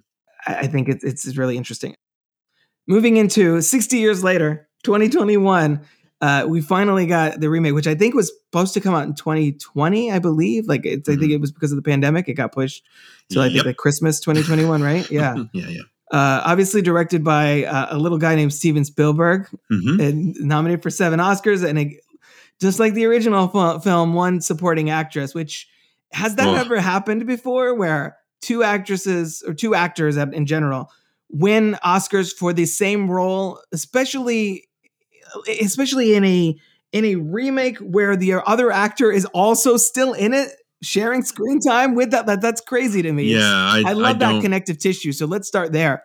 right other than i don't know joaquin phoenix and heath ledger both winning for joker like i don't know Right. if that's uh I'm, I'm- like I said, I don't really pay attention to the Oscars. I'm glad that this won some Os- like the original won some Oscars, but it doesn't. Like, Yes. that's not going to make or break the movie for me. But Right, of uh, course. I don't know. Like that's, but like I said, it's like the Riff and the Bernardo and the Anita characters are the stronger performances. You're not going to see, even though I think Zegler and uh, to a lesser extent Elgort, uh, or that's his name, like they they don't they do a fine job, but not as energetic.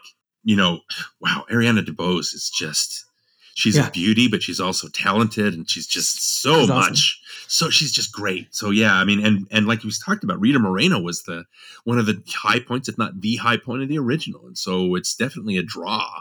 And there's so much. I think they give Du- DeBose a lot more to work with, like the scene where she has to go and, and identify Bernardo's Mhm. body Yeah, yeah. and I don't like.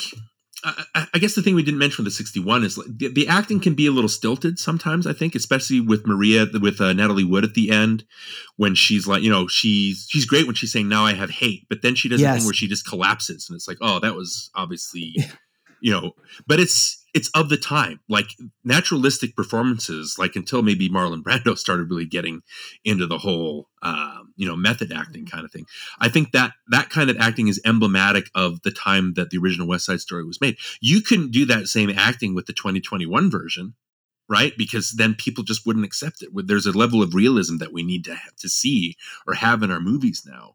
Just Mhm. like you couldn't have that naturalistic acting in the 61 version. It's like it, there, it, the acting works for each individual version. I just like that the you have to give them more to do, which we'll talk about some more. And the DeBose character, she gets a lot more to do.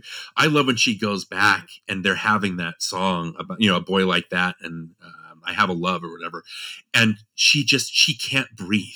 Like Er- DeBose, she Anita can't breathe. She's trying to process this grief that she has, and it's like it's so powerful.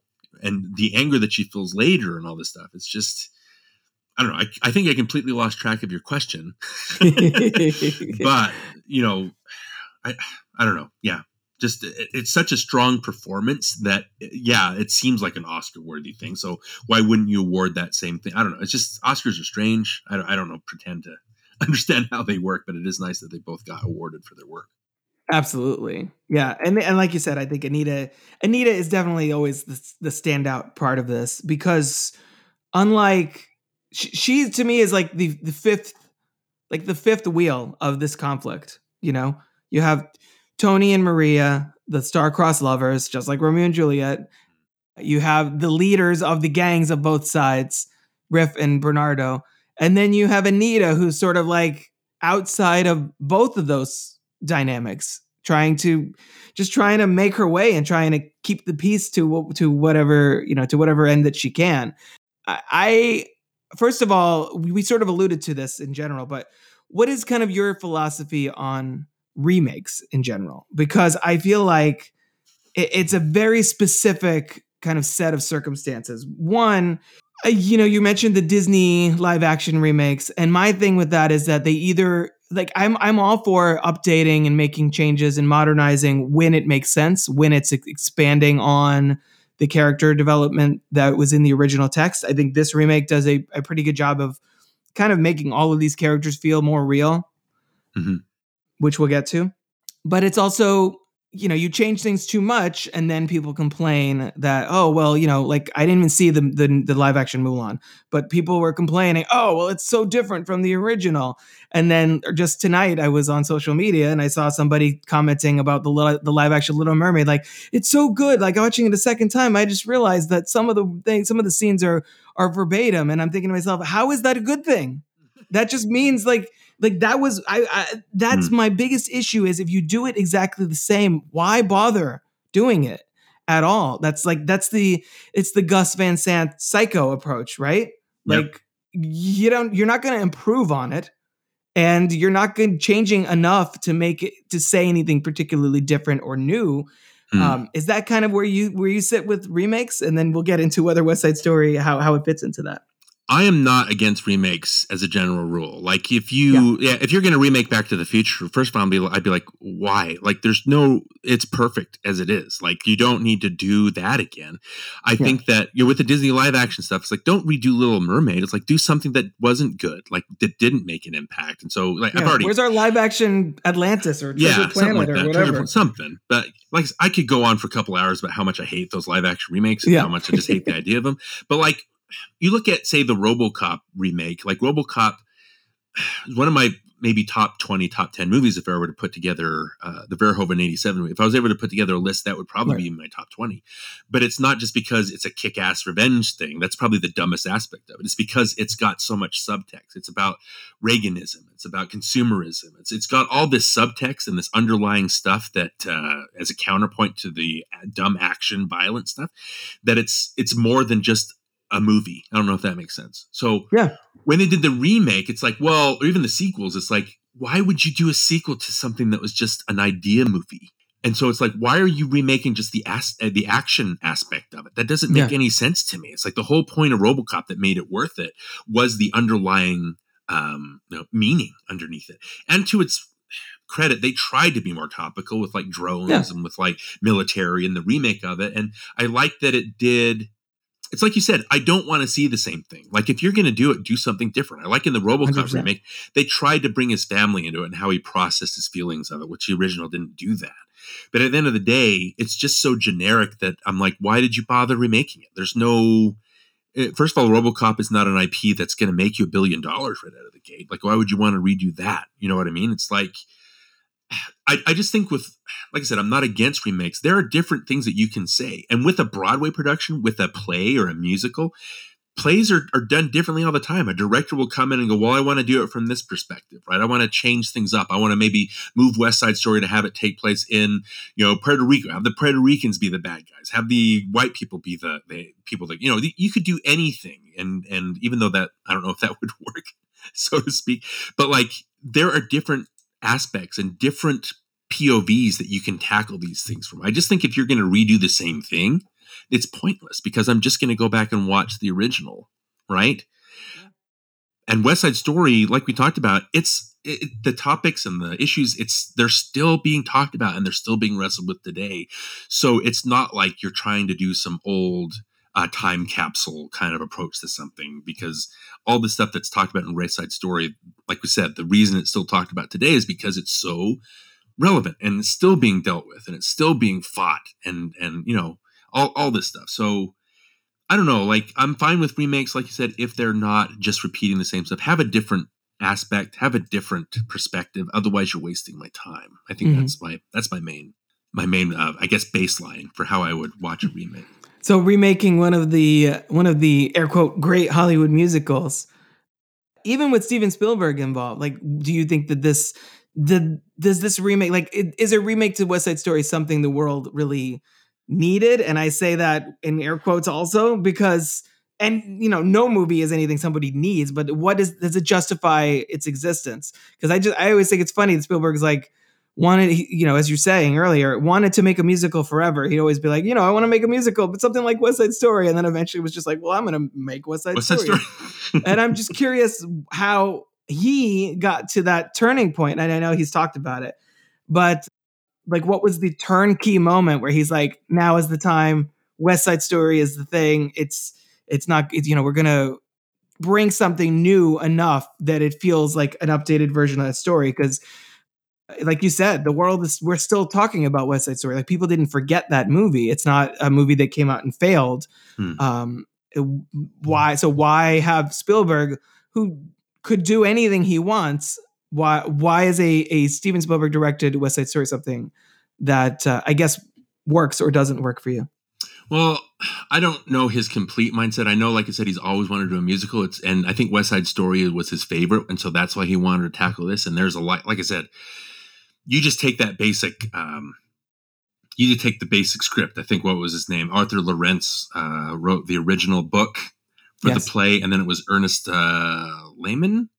Lehman yeah, Ernest yeah, Lehman, who yeah. wrote um, yeah North by Northwest and um, uh, Family Plot for for Hitchcock, and so he wrote Sabrina and, and all this stuff. Like Who's Afraid of Virginia Woolf? He adapted that. So you know, you take that original script and book, and there's so much you can do with it. It should set your imagination alight. And, you know, me saying that West Side Story is my sentimental favorite musical, you would think that I'd be like, don't do that. Like it was fine the way that it was. Right, exactly. Right? But then you hear that Spielberg is doing it, like, well, if anybody can do it, you know, I would like to see that. And like I said before, he's applying his same Indiana Jones action chops and choreography and, and just fun character beats to this movie right? And that's what made it so. As an experience watching in the theater, I was just wowed by it because it was like experiencing something that was old hat, like fresh, right? And so it just depends yeah. on the energy that he brings to it. My thing though is when you say that did the world need West Side Story, I don't yeah. think that the world needed something new to argue about. you know what I mean? Which is everything now. Yeah, yeah. It's everything. Yeah. Because you read some reviews, and again, I can't take away other people's experiences of it. Uh, Rosa Parra, that that's one of our uh, mutual friends, right? she mm-hmm. wrote a review and she was wrestling with it and she appreciated the choreography but she also like was offended that why are they still doing the puerto rican accents it's like and that what she's talking yeah. about there is like yeah that's good that's point. yeah good point like i can't argue with that i can't argue with what your feelings are right i mean i'm not sorry i don't mean to throw her under the bus or just pull her out of a hat and make her the, the focal point of this but like there are people that don't like that original West Side Story. There are people that are angry that it exists, right? And so to remake it and to do kind of the same thing, it's it's it's I don't know. I guess it's futile for those people. Again, that sounds bad saying those people, but for non fans of West Side Story, yeah. I get why a remake wouldn't do anything for them because it just brings up new hurts and new pain, right? Right. Um, and like I said, I don't want to take away from that, but like I said, it's this is a topic that's that's there. It's like it should be talked and talked about. We should be talking about these things to try to clear the air and and I don't know, get some form, get some absolution. Uh, you know, lay, lay some of our, our hurt and our, our, our pain behind us. I don't know. We just need some kind of cathartic. I don't know, like just some a way to deal with our our issues. I guess. Yeah. No, it's it seems to me that the goal of this movie is sort of threefold, I guess. One, co- correct, you know, right the wrongs as as much as they as much as they can, like at least attempt to right the wrongs of the original film as far as representation. And I think there are places where it does better, obviously in the casting. Hmm. Also, there's much more uh, Spanish spoken in the film. They don't. Oh, yeah. They don't do. They don't do subtitles for the Spanish. That was an interesting choice. Yeah, which is and, an interesting choice. Mm-hmm. They they also kind of have uh, they you know they they they um, vacillate between Spanish and English mid sentence, which feels very which is very realistic to that culture mm-hmm. and to Spanish speaking people. They also had Rita Moreno as an executive producer, in addition to having Valentina replace Doc, mm-hmm. which I think is an interesting uh, choice, also because of the. Uh, it, it sets kind of this backdrop of a mixed race couple that was already yep. in that in that community, which I yeah. think is is adds a, a, an intriguing little wrinkle to it. Yeah, let's so make sure we talk about that. yeah, oh right. for sure. So it's righting the wrongs of of the original film. It's speaking more directly to the divisiveness of today of for lack of a better term Trump's America, which mm-hmm. you know, which was the, the case when this was being produced, and uh, you know, soon after it was released, or soon soon before it was released, and also, but at the same time, keeping that Leonard Bernstein, uh, you know, Stephen Sondheim music intact, keeping the original story, uh, what worked, keeping what worked, and kind of recontextualizing some of it for a new audience. How well do you think it does that? Like, how well do you think it, like the changes that they make? Do you do you think for the most part it it improves upon the story, or does it feel? We were sort of saying earlier. I, I mean, I, I was bringing up that it feels more like it feels like it's less. It's like less stylized in a traditional musical way, if that makes sense. Yeah, it's trying to make it well, feel more grounded and lived in, but mm-hmm. still having you know that that Spielbergian flair. Right. It's still heightened. Yeah, they're they're still in a different way, in a, in a right, more right. in a more modern way, I guess but the thing is like it, you could even though it's based in the 50s like it could that stuff is going on now. It's like it's very yeah. prominent. It's, it's it's you're in even though it takes place in the past it's still present. Like it still deals with things that we're dealing with right? I think that okay to, to really dive into the ugly stuff right? Mm-hmm. when you're gonna you cannot solve racism within a two two and a half hour time frame there's there's no way you can do that, right? All you can do, and again, I'm just speaking from my my perspective. I can't speak from anybody else's. Okay. You all you can do is you can bring up ideas and you can bring up new issues and you can say, here's let's present to you a situation. How would you deal with it? Did the characters deal with it how you would deal with it? Did they make the right choices? Did they make the wrong choices? Who is in the right? Who is in the It's a conversation starter. It's not a conversation ender. And I think that's yeah. I can't like I, said, I can't speak for anybody else, but I think that's a main issue with this movie is it, it deals with a topic that it can't solve. So at the end, I think intrinsically I at least feel like, well, I'm watching a movie. I want to have the problem solved at the end, and you, but you can't mm-hmm. solve racism. You can't solve bigotry. You can't. At the end of the movie, the characters aren't magically cured, right? There's, right. That's they're just a next stepping stone to their to a healing factor, right? But I think that the changes that it makes, a lot of the, uh, you know, trying to be, it doesn't really change. A lot of the the controversial stuff is still present. It's just framed yeah. differently, right? Yeah. I like that they try to add, like you said, those when Tony and Maria are talking about who started it. Like Riff has his problems too. It's not just about Bernardo, and you're you're siding with both. And they come to terms with, yeah, I'm sorry that I questioned you on all these things, and they realize that they're from different worlds, but they can at least meet in the middle, whereas nobody else can, right? So I don't. Yeah. I don't know if they can improve those themes at all because it, like I said, it, it just brings up more pain for people that they're watching it. Yeah, a lot of people are disappointed because it just deals with the same things and it doesn't. I don't know. Am I making sense? There's just no way yeah, to yeah. solve any of that. Yeah. I, I, I guess in the original film, at least, it's it's more the, the ending is more framed as maybe maybe Tony's death will be a wake up call to some of these people. Maybe yeah. it will it will have a, a positive effect where some of them will make different choices or not be a part of the Jets anymore or you know at least reflect on their decisions in life a little more closely. I do think the original doesn't uh, even though uh, the, the, remake i do think even though they the jets and the sharks unite to carry tony's body off like they do in the original film i do think sort of uh, valentina lingering there with chino and taking the gun and all of that it feels like it's slightly more it's slightly less hopeful and sunny about the the future. It's more like you know we're where this is the situation, this is the reality, this is what we're living with, and that's more the the statement. It's more of a period and less of an ellipses. I think at the end of uh, the remake version. I do I do love the we get a little more backstory for pretty pretty much everybody. Yeah, yeah. Like the whole aspect. Uh, well, first of all, uh, and from a, a macro perspective, the they're literally like tearing down the neighborhood. They're yep. ready to like wipe it out, which is a brand which is a new element that's being kind of tossed in. Like everybody is basically on the verge of getting evicted. We see uh, during the America sequence, we see like people protesting, mm-hmm. you know, mm-hmm. that happening and the yep. redevelopment. But we also, for most of our main characters, we get more more context into why they're doing the way they're doing. I, how did you feel about adding for Tony? The the concept that he was in prison, he almost killed, uh, he almost killed someone. Of of the is it did they ever uh, did they ever establish that it was a Puerto Rican or anything like that? They don't really say exactly the race in, of the person who was killed. It's alluded to as yeah. not a white person. Well, he said something about them being. It was a different. I don't want to. It, it was a different gang. I guess he killed right. a member of a different gang, but that wasn't yeah. alluded to. They didn't mention that at all in the original. He was just he had right. a nice job. He he wanted a better life for himself. That's it. Like this, he yeah. has something to overcome, right? Exactly. And to just touch, I want to absolutely. I'll, I'll talk about Tony here, but I love that sure. visual representation of everything being in ruins and like it's a mm-hmm. war zone, even though.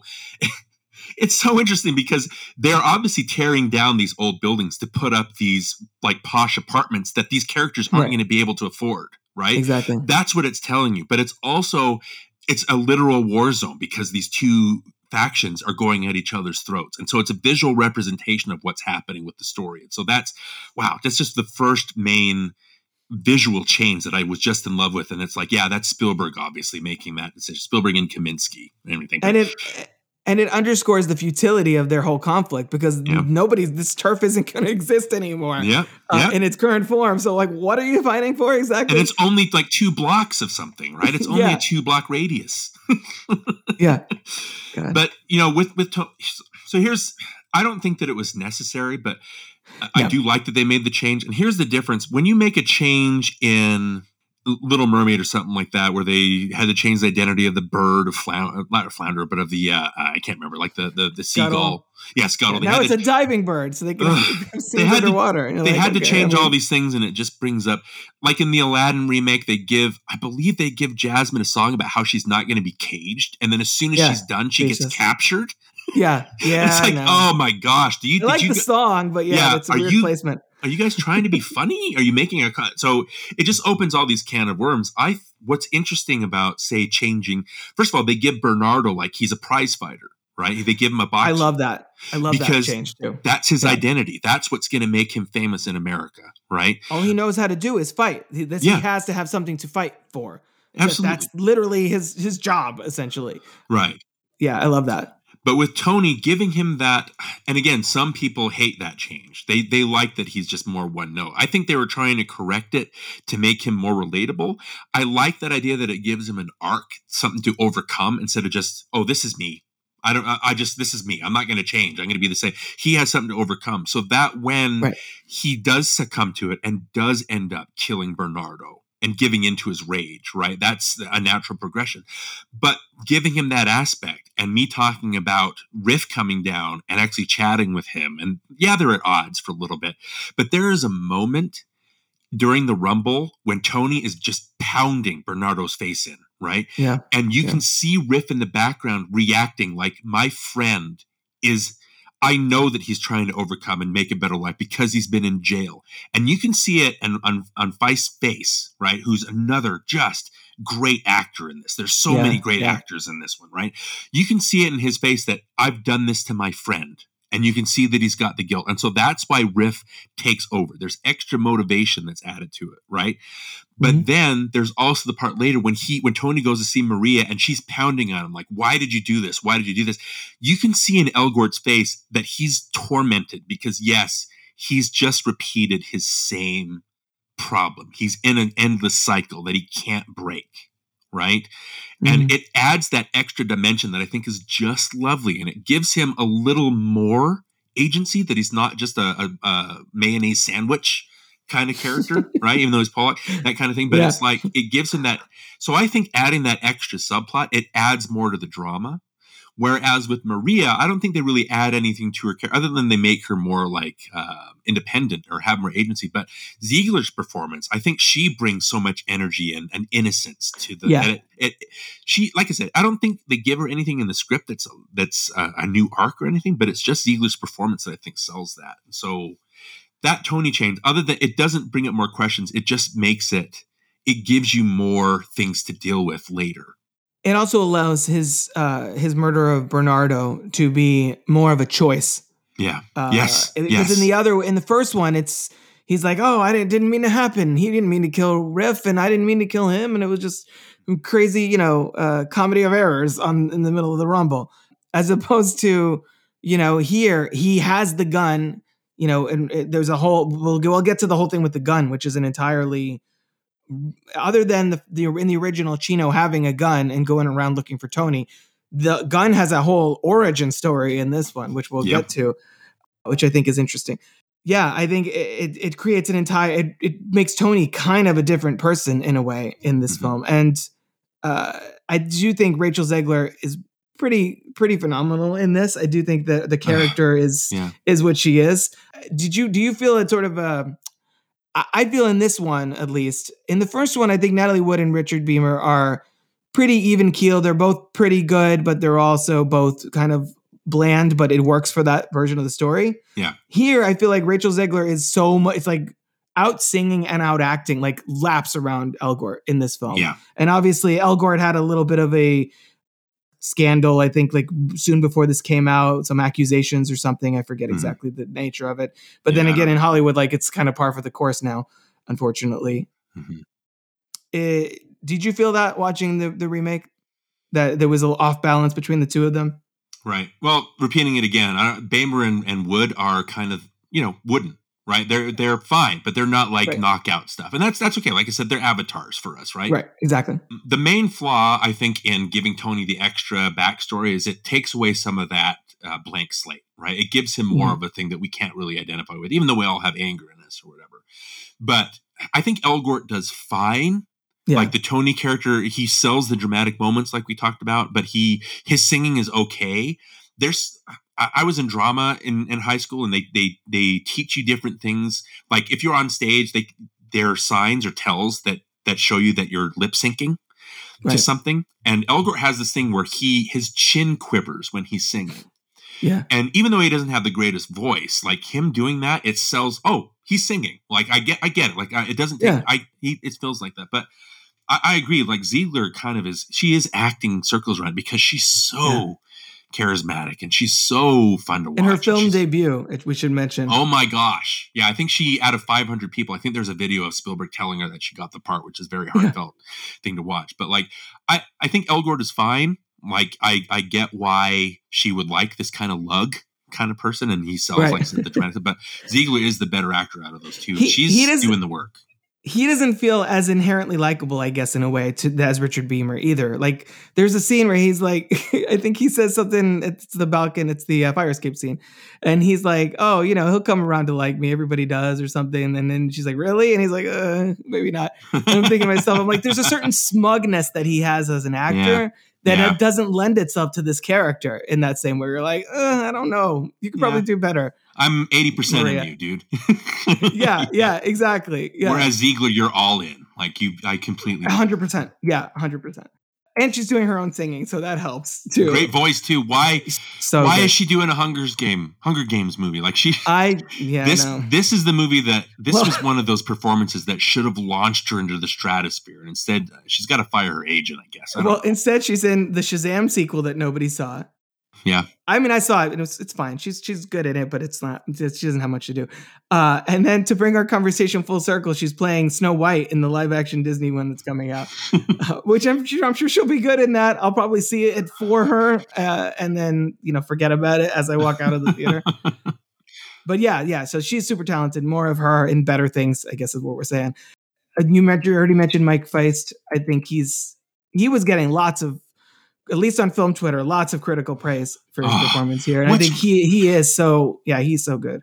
what's great about him is he looks like a lerpy kind of weakling, Yeah, but yeah, he's yeah. got such confidence, and the way that he stands, like I buy him as somebody. I don't. I don't know how else to explain it other than that I just like him. Like I like him, even though he's a bully, even though he's a blowhard, even though he's obviously doing the wrong thing. It's those little moments, like I said, his moments with Tony, his moment when you see him in the background reacting to what he's done to his friend, that kind of thing. Mm-hmm. He's just he's a ball of energy, I guess. He's just a a ball of charisma, a ball of energy. Just a, he's just great to watch. It's magnetic and all the like I said, all the adjectives we can apply to him. So Yeah, he and, and via. Tony, we get more, uh, a little more history on him, like you said, where he's like he hadn't didn't have a family and like his is kind Yeah. of struggling. So uh, again, it puts all of that into into good into a a, a more grounded context. I guess I keep saying that because it does. Yeah. It feels like these these people feel like real people instead of characters in a Hollywood musical. it gives them a reason, even though Yeah. the reason is their how they're reacting is wrong. At least it gives them a reason so we can see where 100%. they're coming from. And the difference between um crap, I'm, I'm just I'm blanking on his name. Riff in the uh Tamblyn, like with Russ his Tamblyn, death yeah. scene versus face. Uh, or Feist's death scene in this, or I'm sorry if I'm mispronouncing your name, uh, good man, but like his the death scenes are so different. Like again, it's more theatrical in the 61. It's the way that he steps in for Tony, and it's not just he's fighting for the Jets, he's fighting to save his friend. Like he doesn't want his friend to do this. And then Right. just the way that he gets stabbed and he turns around and he starts laughing and he says, It's okay, right? It's it's all right. Like heartbreaking. And that's Yeah. not just all you're saying is it's okay. Like that's not a heartbreaking line, but the fact that he says it's okay and it breaks your heart and you feel that loss, such such a good job. He does such a good job in this. Yeah, yeah. And we mentioned uh, David Alvarez a little bit as Bernardo. He's a boxer, so again, like it makes sense that he would only know how to fight. He's You not bad on the eyes. Yeah, definitely. you mentioned the the the scene where he's like apologizing to Maria, and then also like he like doesn't he like apologize and then kind of double down. Yeah. He's like, "I'm sorry, but also my job is to protect Yeah. you." And There's literally a part or whatever. Yeah, where he's getting yelled at from Anita and Maria, and he like he can and he he pounds his fist on the table. I thought that was really funny and human. Like, yeah. I shouldn't be losing to these women. Like I'm trying to. He's like, and man here." Yeah, what's going Yeah. on? Yeah, yeah, yeah. so good. And his the look on his face when he kills Riff. Yeah. A- again, Chakiris sells it in the 61.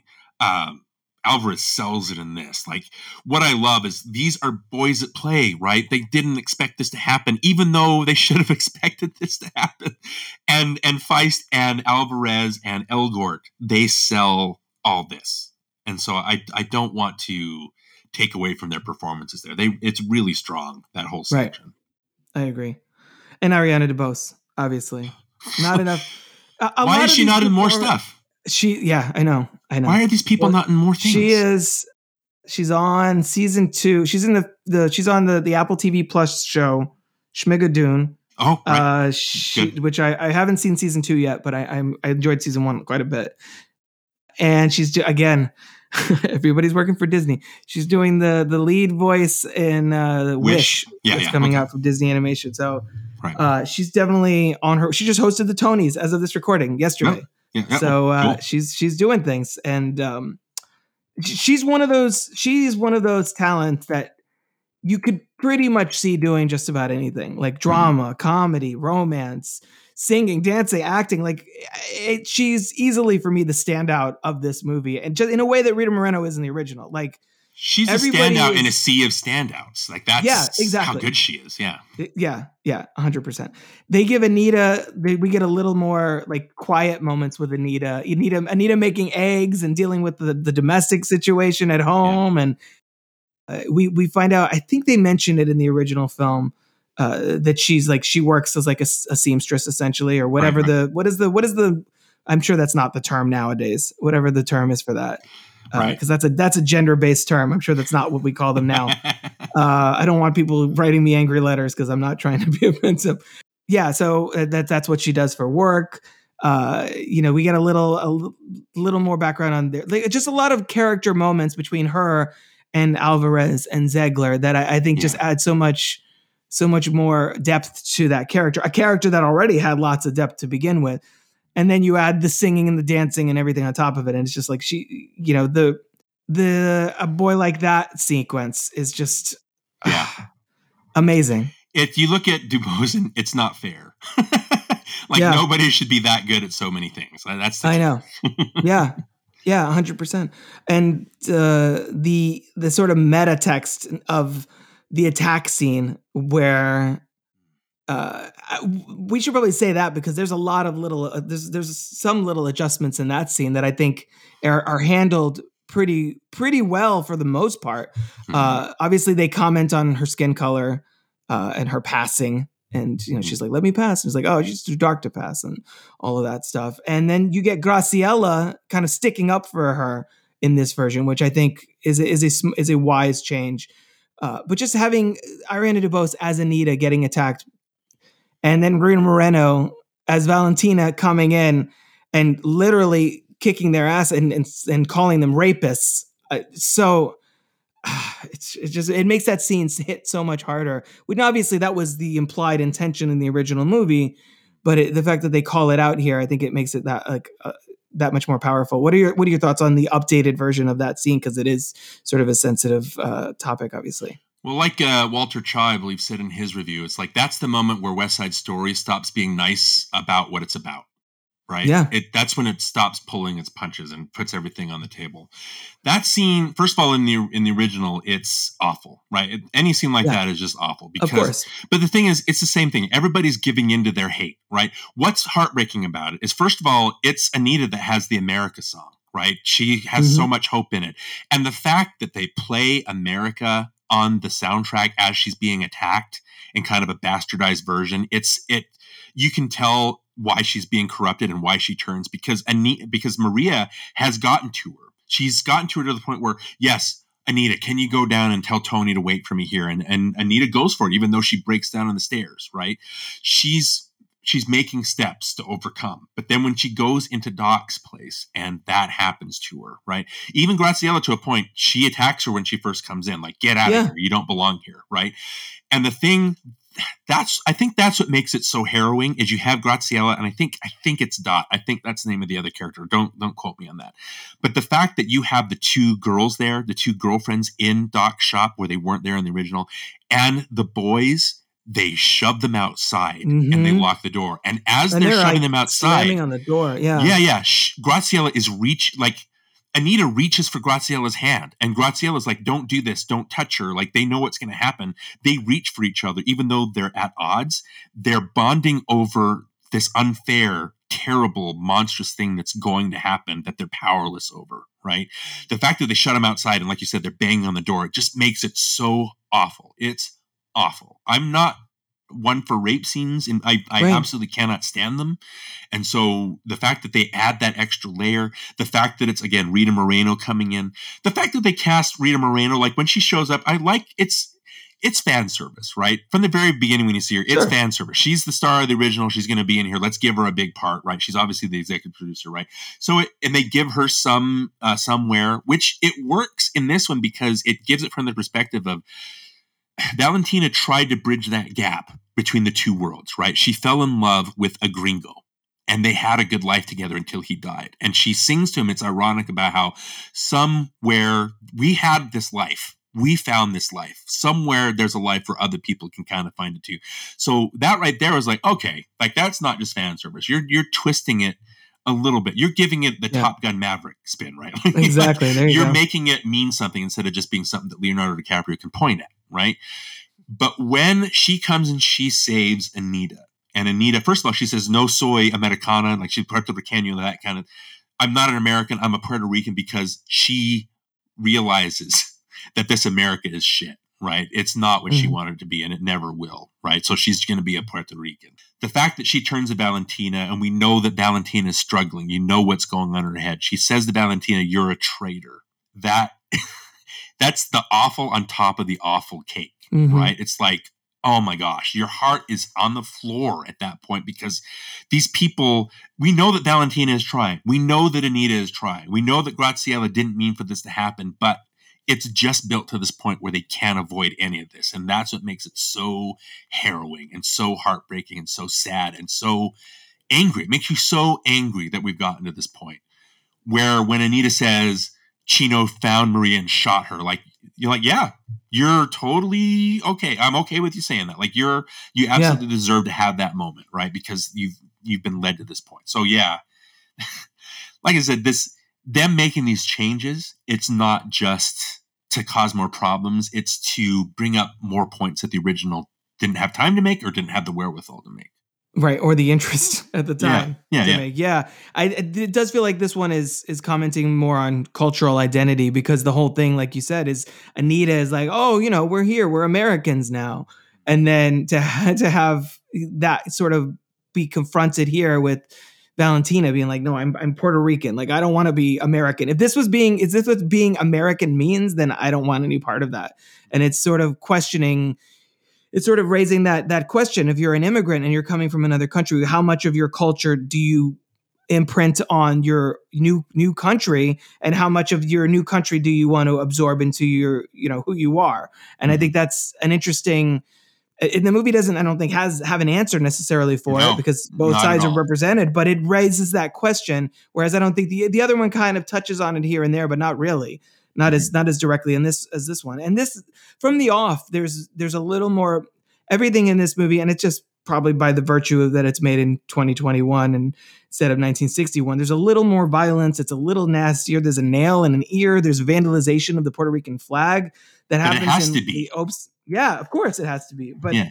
yeah yeah it's it's how it's how that conflict would be pertinent to today's world and today's audience like you couldn't have the original come out and, and it wouldn't have the same impact it wouldn't it wouldn't um it wouldn't yeah it wouldn't do justice to the story and the and the themes that this is trying to touch on so Mhm. yeah no i love the i love the addition of valentina and i love the the uh, implication that the relationship between her and doc brings to this uh to this one i also think it's interesting the that anybody's is more blatantly sort of trans representation here Mhm. than in the other one because in the other one you know anybody's is is i don't think in the you can correct correct me if i'm wrong. In the original anybody's is portrayed as a girl who just wants to be part of the gang and they're yeah, like no she's a you're a girl. That's it. yeah, Yeah, yeah. you're a girl. This is a boys club. And then now anybody's is identifying as male. Like no i'm not a girl and gets into a whole you know argument in the like fight in the uh, in the police station uh, as a result I, I think that's an interesting change and adds another layer of of representation to this movie how did that how did that play for you and in this film that already is dealing with sort of identity and uh, you know in a modern lens Well, what's the term that the kids use? Woke, right? Whatever that means. Right. I don't mean this to be disrespectful. Um, The anybody's character in the original is a character that you could probably lift out. Like it, you don't necessarily need her in there, right? It's just Yeah. she just wants to be. It's just another aspect of that world, and it's the same thing here. Like you didn't need to include anybody's, but the fact that they include here, it's what's Iris Menas is her is the act. Uh, the person's name. What does she? She identifies a. I want to make sure I, I get her as the right pronoun. right yeah i'm not sure At they, I think she goes by, uh, or they go by they. Okay, I again, I'm yes I'm yeah, the old guy that's trying to make make sure that I'm being of her. But 100% same they, the fact that they're in this movie, right? It, again, you, you don't really need that. You could have lifted it out. It is it is trying to modernize it in a way, but it, it does it as a counterpoint. It adds if you're going to have to have anybody's in it and port it over from the 61. I like the aspect that sh- that the anybody's character identifies more with the Puerto Ricans because anybody's also wants to be part of a world that treats them like shit, right? Anybody's wants to be a part of this world that doesn't want them as part of this world. And so I like that idea that it ties in with them. So you, you get what I'm saying? Like if you're going to have anybody's in it, at least tie it in in a way that it makes sense in it. I like the way that at least they wrote her, wrote them in in this Yeah. movie. Yeah. If you're going to have that character, do something interesting with it rather than, yeah. Yeah. for sure. We sort of mentioned already the the whole the origin of the gun, which is what I guess what I'm calling that sort of subplot. Uh, in the original, Chino just has a gun and that just comes out of nowhere. Here we get Riff going to buy a gun, and then we get uh, the reveal that he has a gun with with Tony, and and we get cool not only in a different order Mm. than in the uh, than the original film, sung by different characters than in the original film. How, how, how did that play for you? The fact that now cool is part of that, as well as the, the whole gun subplot and the way that it plays into the story and uh, how it, it factors into obviously becoming getting to Chino's hands eventually, but the way that it's Riff. I, I the one aspect of it that I do really like is that Riff has the gun and then sees Tony and it's like, here, you take the gun. I don't need it. It was just insurance for you to be here because I needed something to, you know, to uh, to make me feel more comfortable and to defend myself. And uh, and yeah, and then it ends up kind of being Tony's undoing. Well, I had I have a feeling that we were going to come back to some of the songs and talk Yes. about some of the songs in particular. So I'll save my feelings on uh, a cool. But as Ah, far as the gun goes, what I want to say is that first of all, the gun is the point of no return. Like once you make that decision, that's like that you're. It's more than just knives or rocks. Like that is a killing weapon. That's it's just made for killing, right? So that's that's definitely bringing that in and, and making a point of it and having that whole scene where it adds a gravity to what um, Riff is doing.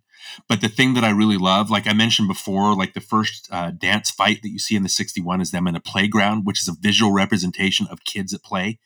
Mhm. When they get the gun, the first thing that they do is they're running around know. in that parking lot, go pew, pew, pew, pew, you know, but they're playing guns like kids yeah, I know it's great they when you see Riff getting the gun, he's macho. He's got his armor on. He's got his front on to, to seem like a man. But as soon as they go out, they're pretending shooting, making those gun noises, right? They don't like we've mentioned, they don't realize the gravity of the situation until somebody actually dies. Like Tony is trying to tell them, you haven't been in jail, you haven't been experienced experiencing this stuff. Like this means business. This is serious, and you're not going to be able to come back from this. And they they go through that. I like that they make that point. I like that instead of just being a repeat of the playground, they do another separate thing that again is good and what a good remake does. It makes the same point, but in a, maybe a different way that it's not just like verbatim from what we've seen before. So that aspect I thought was a, a, a neat. It again, it, it leads to more interesting things.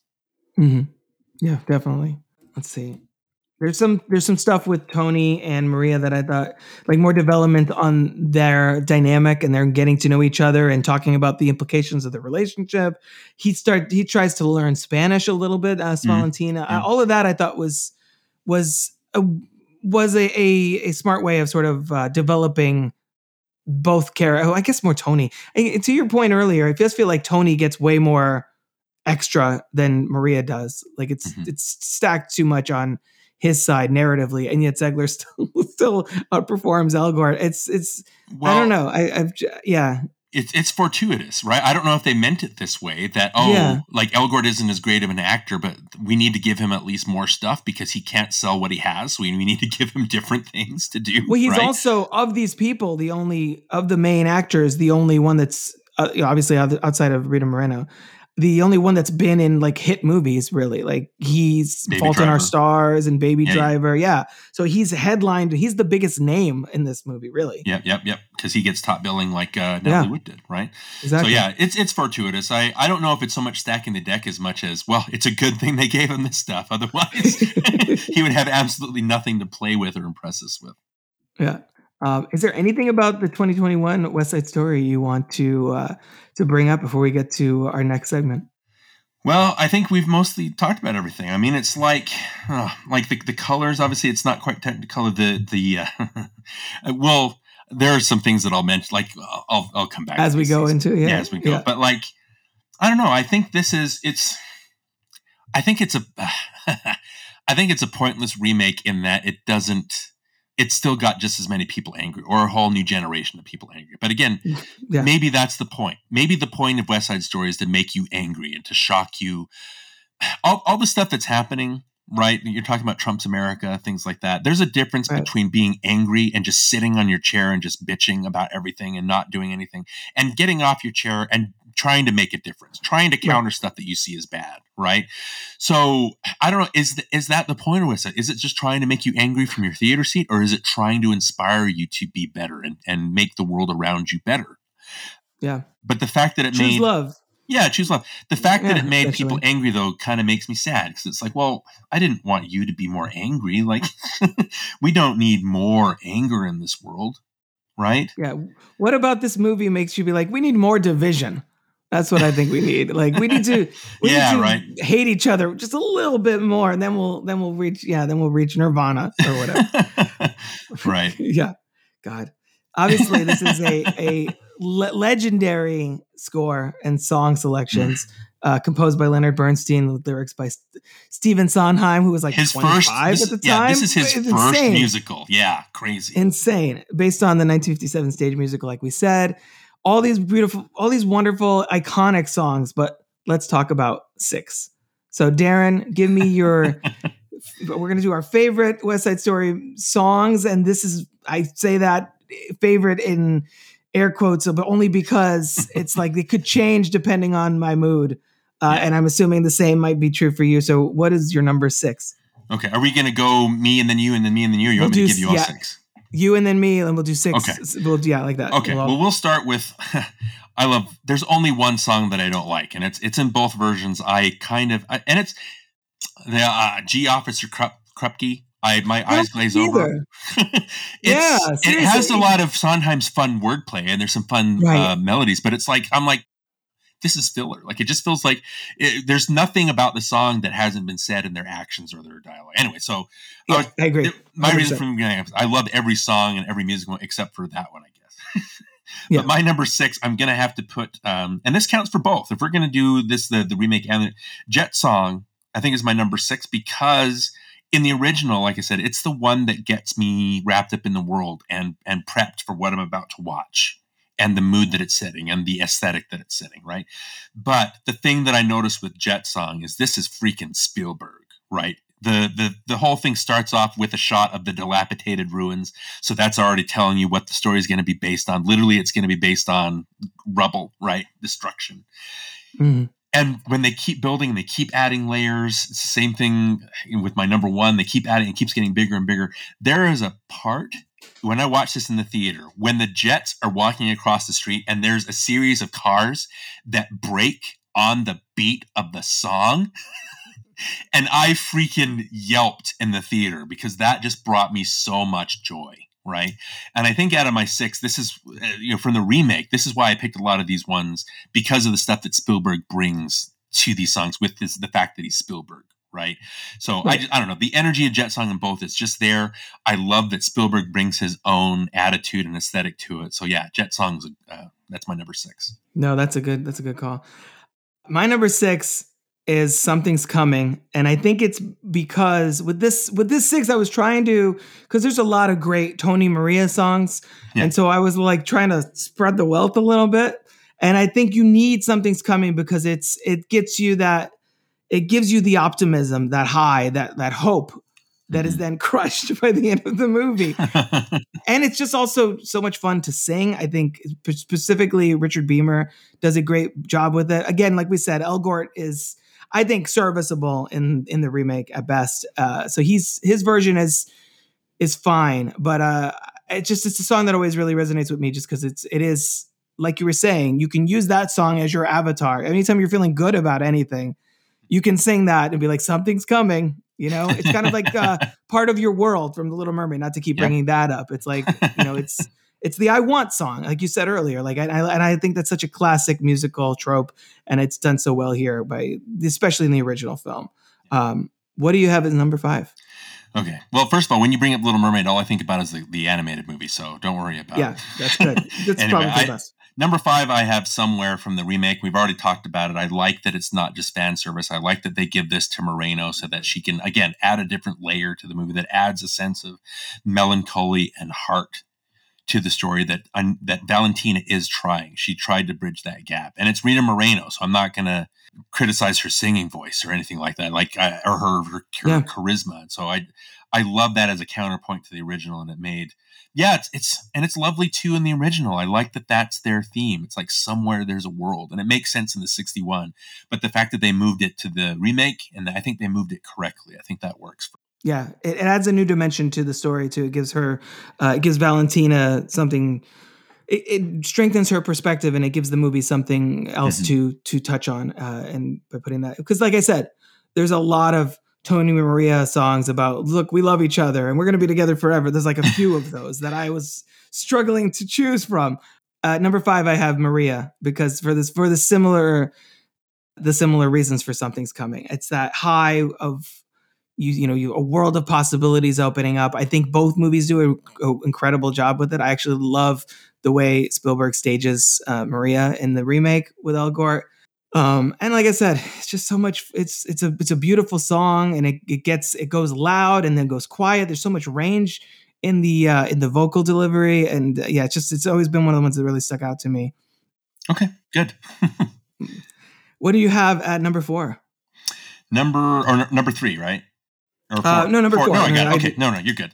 Number four, I have I feel pretty. Like I, I, for some reason, I joined this with another one. So yeah, number four, I have I feel pretty.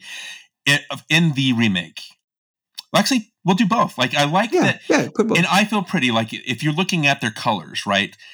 There's 61. When we first meet uh, Tony, he's wearing a yellow jacket, right, at the dance. And just like Riff is wearing a yellow jacket.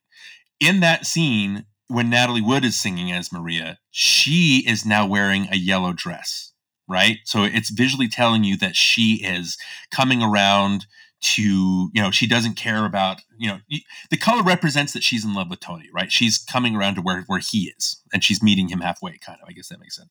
So Mhm. that's cool. But even Sondheim was kind of annoyed with the song. I think they had it originally right after the Rumble. It opened the second act, and so they weren't really comfortable with it. But the producers were like, "We need an upbeat song to bring us back in." right? And in the 61, they move it to before to the start of the second act.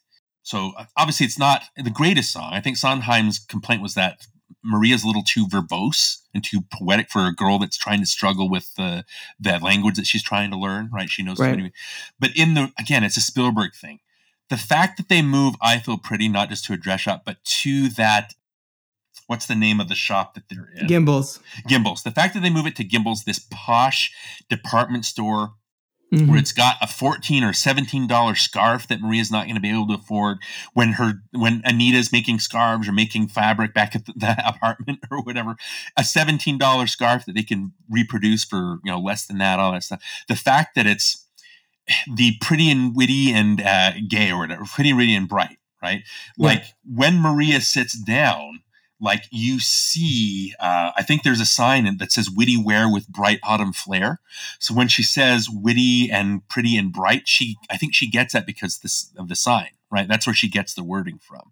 Yeah. so i like that that it gives the story more i like that it's they move it back to where it was in the play because it's a happy song right after the rumble so it's tough to Exactly. watch because we know that heartbreak is coming that it's all Dramatic irony. yeah, right. you. It's all pointless, like her joy right here. But I love that Spielberg places it in this shop that these this group of girls, they'll never be the people that are shopping in this place. They'll always be the people that are cleaning it for the people that are shopping it.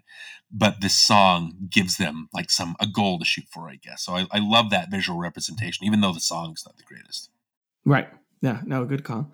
Uh, number four, I have. I'm gonna cheat and technically squeeze two songs in here. Tonight and the Tonight Quintet, which Hmm. are I'm gonna count that as a reprise of Tonight. The first one, obviously, it's the classic balcony scene. Like you can't. It's kind of unimpeachable when it comes to Hollywood musicals. Uh, I think the new one does a good job, a solid job with it as well. And then the quintet, like I'm such a sucker for any time in a musical you have all the overlapping voices. the the Les Mis, like one one day, one what is it, one day more, and Hamilton's nonstop, and like all anytime the musical does that, I, I'm like, I, it's like catnip to me. It's not to be uh, not not to be uh, a pun with cats because I think they might do that at one point or another. Uh, it's this very strange movie. No, I I love that. I think it's it's the the first song is uh, the foundation. It's probably one of the the most memorable songs from the Tony Maria selections, the Tony Maria playlist, of which there are like what four or five songs. and the quintet building up the tension towards the rumble. I love how Tony's singing about being in love, Maria's singing about being in love. The Jets and Sharks are singing about how much ass they're gonna kick, and Maria's like, "Oh yeah, it's gonna be on." when, when Bernardo comes back, and she's like, "I'm gonna have a private little mix." Mhm. Who cares as long as he's hot? Like I think that it's a hilarious counterpoint to Mhm. everybody else who's either like in ro- in the throes of romance or violence, and I, I, you know it's it's it's the perfect encapsulation of like the highs and lows of the story. Yeah. Yeah, it's good stuff. number uh what do you what do you have for number three? You're gonna love this. I actually have tonight and tonight quintet as my number three. Nice. And the reason I have tonight quintet, and the reason I was laughing, is that is also my favorite part of any musical, where all of a sudden everybody's Yes. singing their own uh, "I Want" song. They're singing, but they're all overlapping. You know that I love that. It's, it's like the in Phantom of the Opera, where they're singing about the the letter or whatever. When they're Yeah. all and they all come together at the end to sing that one. Oh, that's just like you said, it's catnip for me. Like At the end, it's like uh the point of no return. It's it's Yep, uh, absolutely. Phantom and Christine and uh, yeah Raoul, when they bring yeah. that all in so yeah i mean that's there's nothing really more i can add that's deep to it other than that that's i, I think both versions like really nail that that's the high point of the movie for me both times Yeah. Yeah. um, and the only thing I'll, i guess i'll add is i love again the visual difference is that spielberg for ten for tonight when um, tony and maria are singing each other they're they're framed like behind bars like in their own personal prisons he tries to climb up to her and they're separated because there's Yeah. uh, a lock that he can't get through. And that's again a visual representation of where their characters are at right? But then tony is able to climb around it and on the outside to get to her to tell Yeah. you that there are ways to get through this right? There are ways to overcome this. I love that. Man I, and, and they do it to a certain degree in the original too but i love that idea that they've got hope and it's visualized. So yeah i mean my lizard brain just kicks in when tonight quintet kicks in but visually i think it also works beautifully for sure. Number three, I have somewhere, which you already mentioned the remake. I love the application there. I love the that it is essentially kind of the Tony Maria love theme in the in the original film. That it's it's the song at the end that she sings when he's dying in her arms. Essentially, I think it's and, and the fact that they took the song that's Tony and Maria's love theme in the original film and underscores the tragedy of, of that romance and give it to Valentina in the new one. It, it's it's not it's, it's kind of like Rita Moreno's casting in the in the remake altogether in that it should be fan service but and yet and still enriches it like if you know the original film you know the, the role that that song plays in the original film hearing Rita Moreno sing it adds that much more uh, of an of, to the experience to the point that one of the trailers for the remake literally had that that song playing over it Yep. So uh, yeah, I, I just I love that, and I love that it, it fits into both versions in different ways. Uh, what do you have for number two? Number two, I have cool. And again, it has to do with number one, like you said, I love how they move it. Like originally, I think in the original play, and then again they moved it for 60 and the original play it's riff singing to his jet saying you know we're about to go to the rumble i need you to be cool or whatever i think that's how the place was in the 61 they move it to right after um, riff has been killed to kind of Right. keep it and focus on continuing to be racist assholes can i guess i guess that's the point in the 61 Yeah, where it's like Ice gets a, a solo, which is Yeah. which is strange. Yeah, but again it's to it's to perpetuate more hate right in that way. I love how they move it here, and it's not just that it's Tony. It's because they don't have that. I, I like I said, I love that dynamic between Riff and Tony. That extra, you can tell why they're friends, other than the screenplay just telling us that they're friends, other than just you know Tamblyn telling us in his sincerity that they're friends. Like you have them obviously fighting. Tony's trying to get through to him, but they're kind of not. They're on the opposite ends, right? And the fact that Spielberg and Kaminski they stage it on a dilapidated, broken down bridge where there's holes. That's holy cow, that's a visual representation of what's actually happening. It's not just the song, it's Mhm. not just the dialogue. And again, I guess at this point, I need to make sure because when you say Spielberg does these great shots, people are always like, well, it's Janusz Kaminski that's actually coming up with these because he's the DP, right? But if you ever see Spielberg work, like you see him working out shots. So he's working. I think it's more Spielberg coming up with ideas. And yeah, Kaminski has his own ideas, but he's telling Kaminski, this is what I want to do. How are we going to shoot it? And then Kaminski comes up with a way to shoot it, right? But Spielberg, to see him, because when he did Jurassic Park or when he did uh, Raiders, he would have like storyboards, but he would also have these little figures that he would have or, or set that he would kind of map out where his shots would go. To see him after being like trying to do these dramas or trying to be more relevant as far as like not more blockbuster uh, populist stuff, to see him go back and in the behind the scenes stuff and see Spielberg doing working things out with set, um, with dolls and with sets and with cameras like that shows you that yeah, he's back in. He's all into this, and it's it seems like it's it's exciting filmmaking, but it's also he's got just these ideas that he's going to have different re- visual representations of how to hit the home or how to hit differently with everything being said in this. And cool is like I, I just love, even though again I don't love the song, I think it's great and it's mm-hmm. energetically done, but I just love where it's Yeah. it's placed. So Yeah, no, totally. so so many tangents, Robert. I'm sorry these long. no, it's all I- good. I can't just say cool is cool. I have to. It is. It is cool though. Yeah. But yeah, no, no, it's yeah, it's it's it's again like somewhere. It's the other song that they they find a different place for in the remake, and I think that's an, an interesting decision. Uh, I have at number two, and I actually, to be honest with you, I literally just swapped it because I was like, I can't, I can't have that other song be number two. It's got to be number one because I've been like, it was like a razor's a razor's edge, and I was like. I no, because in my notes I have the not the name of my number one song in all caps with an exclamation so I have to be true to myself. So Yeah. number two, I have a boy like that slash I have a love Mhm. Okay. because I, I it always floors me the emotional complexity in that song. The fact that it starts out with Tony sneaking out the out the window after uh, spending a romantic evening with Maria, like I had a whole tangent about earlier, and um, her Anita confronting her and saying, you know, a, a boy like that has can have no love, and the the way it's sung, the the way Marina Moreno uh, and Ariana DeBose, who, like I said, all of these performances, especially in the remake, m- most of them are pretty solid.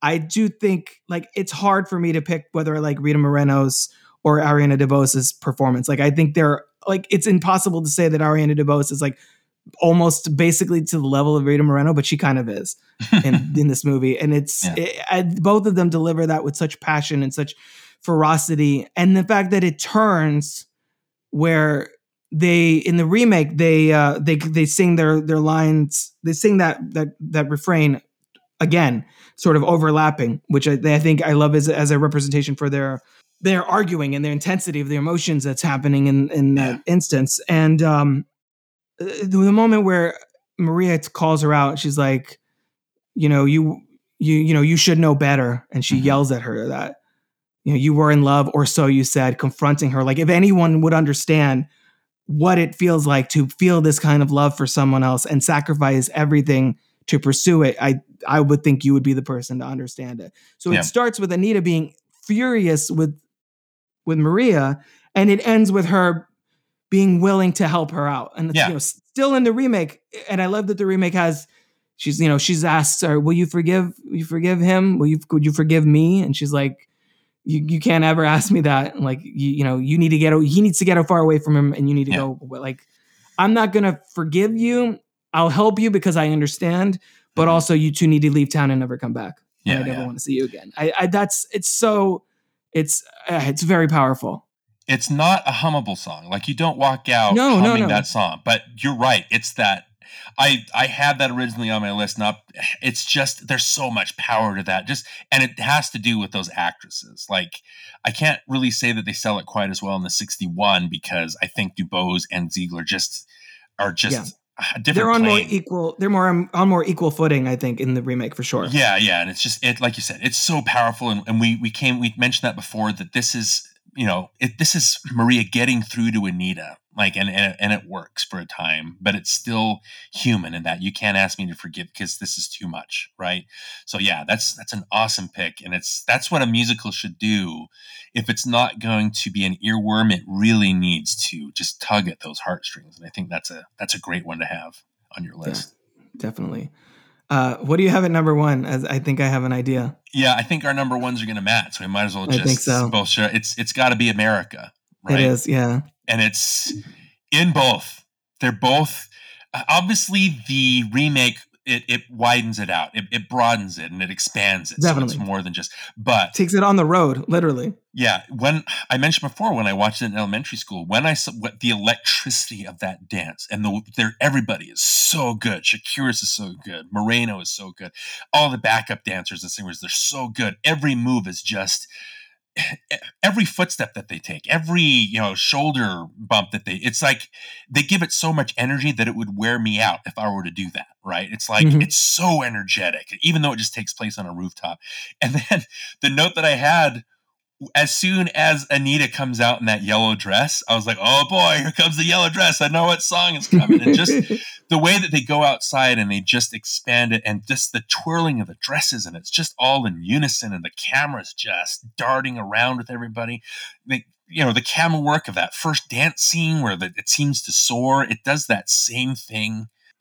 Ah, I don't know, man. It's, it's just so it, it's the kind of thing, Robert. I don't know if you'd agree with this, where you can't just talk about it. You just have to go. You know what? And you'd sit down. So you'd sit somebody in the couch, just watch it, and you'll understand Yeah. what I mean, right? It's also a microcosm of the movie and its themes too. It's you get the the optimistic side of things, the cynical side of things. Which one is accurate to the immigrant experience? Which which side are they going to land on? It's also playful, but also you know uh, they're like arguing slash flirting throughout the whole Mhm. thing, which I think is is really is really fun. Yeah, it's yeah. It, this is one that is easily uh, is is one of the biggest earworms of the of the musical as well. Like this will get stuck in your head. Mhm. Well, it's, it's Yeah. joyous. It's the one I think joyous song where there's no irony going on. Like I said, there's no that three note conflict theme is not present here. Everything is just left behind, and it's just about the hope and it's about the joy, and you can feel that in every lyric and in every move that they make and every twirl of their dresses. It's just oh, it's just. Eh, I can't. Electric again. That's the only word I can. eh, Just thinking about it gets me excited. I need to go watch it again. I mean, that's how good it is. I, I almost gave a boy like that. I have a love the edge because of the emotional aspect of it, but Right. America just it's both of those sequences are so iconic and and like I said, the, the subtext of the song itself.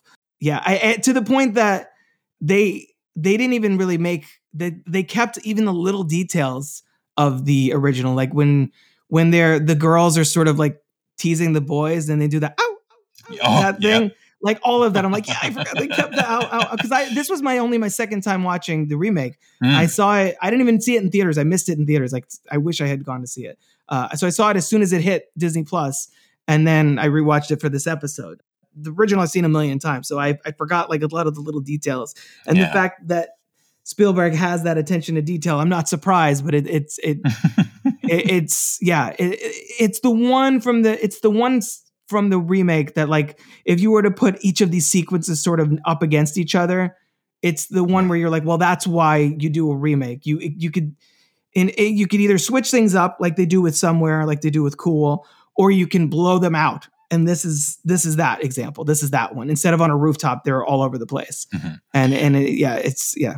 Well, that's what I makes it more mean. Like both versions can exist side by side. Like I Yeah, both think that 100%. they're just fantastic to watch. It's like, but it's different point of views. It's different. It's counterpoints. It's you know, it's different energies. And but like I said, they're both different acting styles, but they both work. You they both have their own. uh, I don't know their own mood, their own tone, their own energy, and so I don't. Even though I, even though I said earlier, I think it might be a pointless remake. I think that it's still justifies it with the energy and the visuals. And America is like, like you said, I have that as my number one just because it's that's the epitome of the whole movie. It's like that's what this whole thing. This is why I go to movies, right? Yeah. to see this Yeah. kind of stuff. Now I will I'll bring it up one last time. It's it's the sequence for me in the live action Little Mermaid when Halle Bailey sings part of your world and knocks it out of the park. She, oh yeah, great. I'm like, so that that's the mission statement. That's the only reason. Like, just release a short film with her singing that, and that's all I would have needed. I didn't need anything else. right. That's that that is America basically for these these two stories. Like that's you do it differently, but also equally as Yeah. strong. I feel like. Absolutely. Yeah. I think it's a testament to the music that only ones we didn't mention, uh, other than the instrumentals, you know, obviously, are Gee Officer Krupke, which we both agree kind of sucks. it was the moment when I watched it last night, the remake. I was like, uh, now's the part I'm gonna I'm gonna go to the bathroom, Yeah, go yeah. refill my water or whatever. And like, yeah, that's that's that scene.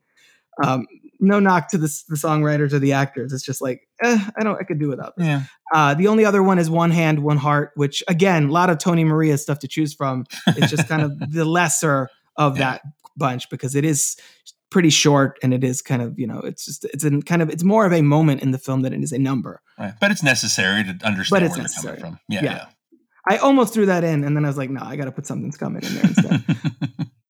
Normally at this point, this is when I tell people like to sell listeners on the selection, but this movie's so iconic. Like everybody has heard of West Side Story. If you haven't seen West Side Story, watch West Side Story. The remake, uh, the original is on, uh, according to justwatch.com, which I, I use kind of frequently for these things, is on like Paramount, uh, Paramount Plus or Roku channel, Hoopla, Tubi, a lot of say Pluto TV, some of which are free.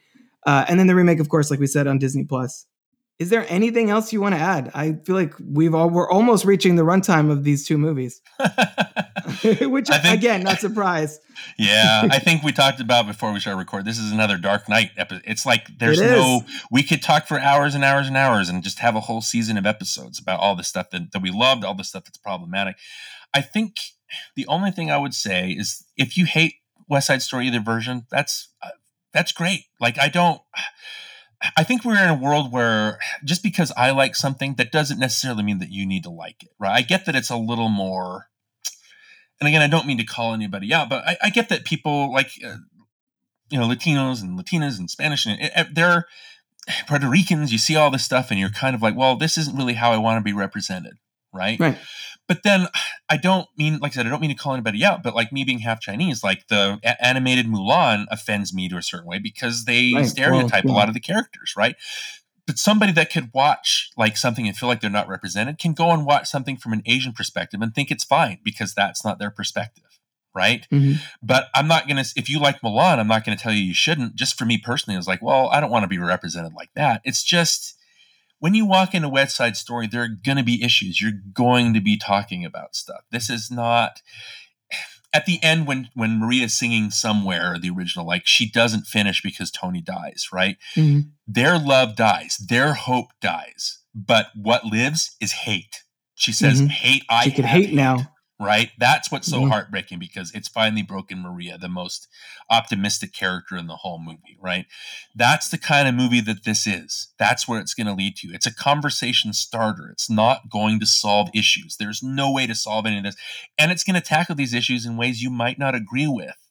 But I and I think with the remake, watch it. Like not enough people watched it. Not enough people watched it to make Rachel, Rachel Zegler a star. This should have been her star-making performance, right? This should have had her Right. break out. She should be in you know classic after classic instead of Shazam five, you know that kind of thing. But even though, she, like I've heard, she's fine in it, right? But it's like Yeah, she's all right. Yeah, if we're gonna disagree on the point of West Side Story, it's not a happy film. You're all the songs I have here. They're every song except for America seems like it's ironic or it's dark or it's sad or it's problematic. It's like every song is like it's not the happy, joyous musical, but there is a lot of joy in the choreography. There is a lot of joy in the camera work. So to me, it's just my favorite because of the energy and because it starts conversations. That's why. Mhm. That's why I think it's it's so great. So Yeah. Unfortunately, like you like you said, this this remake did not do very well at the box office. I don't know No. if it's it's it, I, I you know I was just a couple episodes ago on this show talking about In the Heights with mutual friend the Lady One, Hmm. and uh, sh- we were also like, "What's going on? Why did nobody Why did nobody go to see this? Like it's it's the Hamilton guy that and everything. Like yeah. you know, I I don't know. I just feel like as a culture, I guess we don't. There's not the musicals are not mainstream anymore for some whatever reason, Yeah. uh, which is a, which is a little sad because it's a very cinematic form of storytelling and it's best seen on a big screen. And it seems like the opportunities for seeing big screen musicals might be on the downturn. So It's it's sad too because it's Spielberg. Like I know that he's doing his Lincolns and his you know his Munichs and he's trying to be more topical and not do the blockbuster stuff. But I feel like the energy of this is in the same league, even though it's more cynical. I think it's in the same league as his Raiders of the Lost Ark or E.T. or you know any Indiana Jones movie or Jaws. It's in that same league. It's got that same energy and that outlook and just the yeah just the plain cinema of it. And so it's it's sad that this is him back in his element that we know him from, and it still didn't break that barrier. I guess it didn't make a splash. So, yeah, please watch. More people should watch more of this and at least understand the the filmmaking and how great Yeah. it is. I- invest what's almost eight hours of your time. Watch the original, watch the remake, then listen to this podcast, and uh, you will have done as much homework as Darin and I did. Darin Lundberg from NostalgiaCast, thank you so much for coming back to the show. This was a blast. Yes, anytime. Tell people where they can find you on social media. Uh, again, I'm just on Twitter. Actually, we're on YouTube. Uh, if you go to at DW Lundberg on Twitter, I've got a link tree there. You can uh, find links to all our different podcatchers that we're on, so you can listen to the podcast uh, YouTube channel that we're we're building right now. And so, yeah, we're just having a great time looking at '90s movies and and uh, reliving a lot of the stuff that made us movie lovers. And I, I think the people that have been guesting and the people that have been listening, I think they're feeling that joy that we're we've had. And so, yeah, keep checking us out and check out our backlog and we'd love to hear comments from you and, and suggestions and love to get you more involved Awesome. Yeah, and then on uh, on franchise detours, we're going to get you on there in a couple months to talk uh, Dark Phoenix. Very Let's- different than West Side Story. well we'll finally bring us on for a movie that maybe will only last a half an hour of a conversation Maybe you, it'll just be me shaking my head, and uh, my audio will just be me shaking my head, and you being like, "Oh, come on, it's not that bad." yeah it's not come on yeah but yeah, so we are doing the X Men films over on Franchise Detours, our sister show. So people definitely check that out. And uh, Darin will be the the sad exclamation point at the end of that mega series. Maybe we'll see how that plays well out. now i'm rethinking my decisions no, it's too late. Too late. You're locked in. You're on the All right. spreadsheet. somebody needs to defend that movie in some capacity so I guess so. no, thanks, Darin. welcome Big thanks to Darin Lundberg from NostalgiaCast for coming on to discuss 1961's West Side Story and 2021's West Side Story. A really fun conversation. Two movies. Uh, the original, you know, a lot of us who love musicals grew up with, and the remake I think does a lot of a lot of things really well. Uh, I don't know for me personally if it compares to the original or if it quite lives up to it, but it's Steven Spielberg, so you know you're at least going to get some interesting choices, if nothing else, and amazing performances. Now, I want to know which of the West Side Stories do you prefer? 1961's original film, original recipe West Side Story, or 2021's remake? Let me know. You can find me on Twitter at Crooked Table, same handle on Instagram and via email at robert at crookedtable.com. For now, that's a wrap on another Crooked Table production. We'll be back with another discussion on another movie musical. Until then, keep watching, everybody. This has been a production of crookedtable.com. All rights reserved. The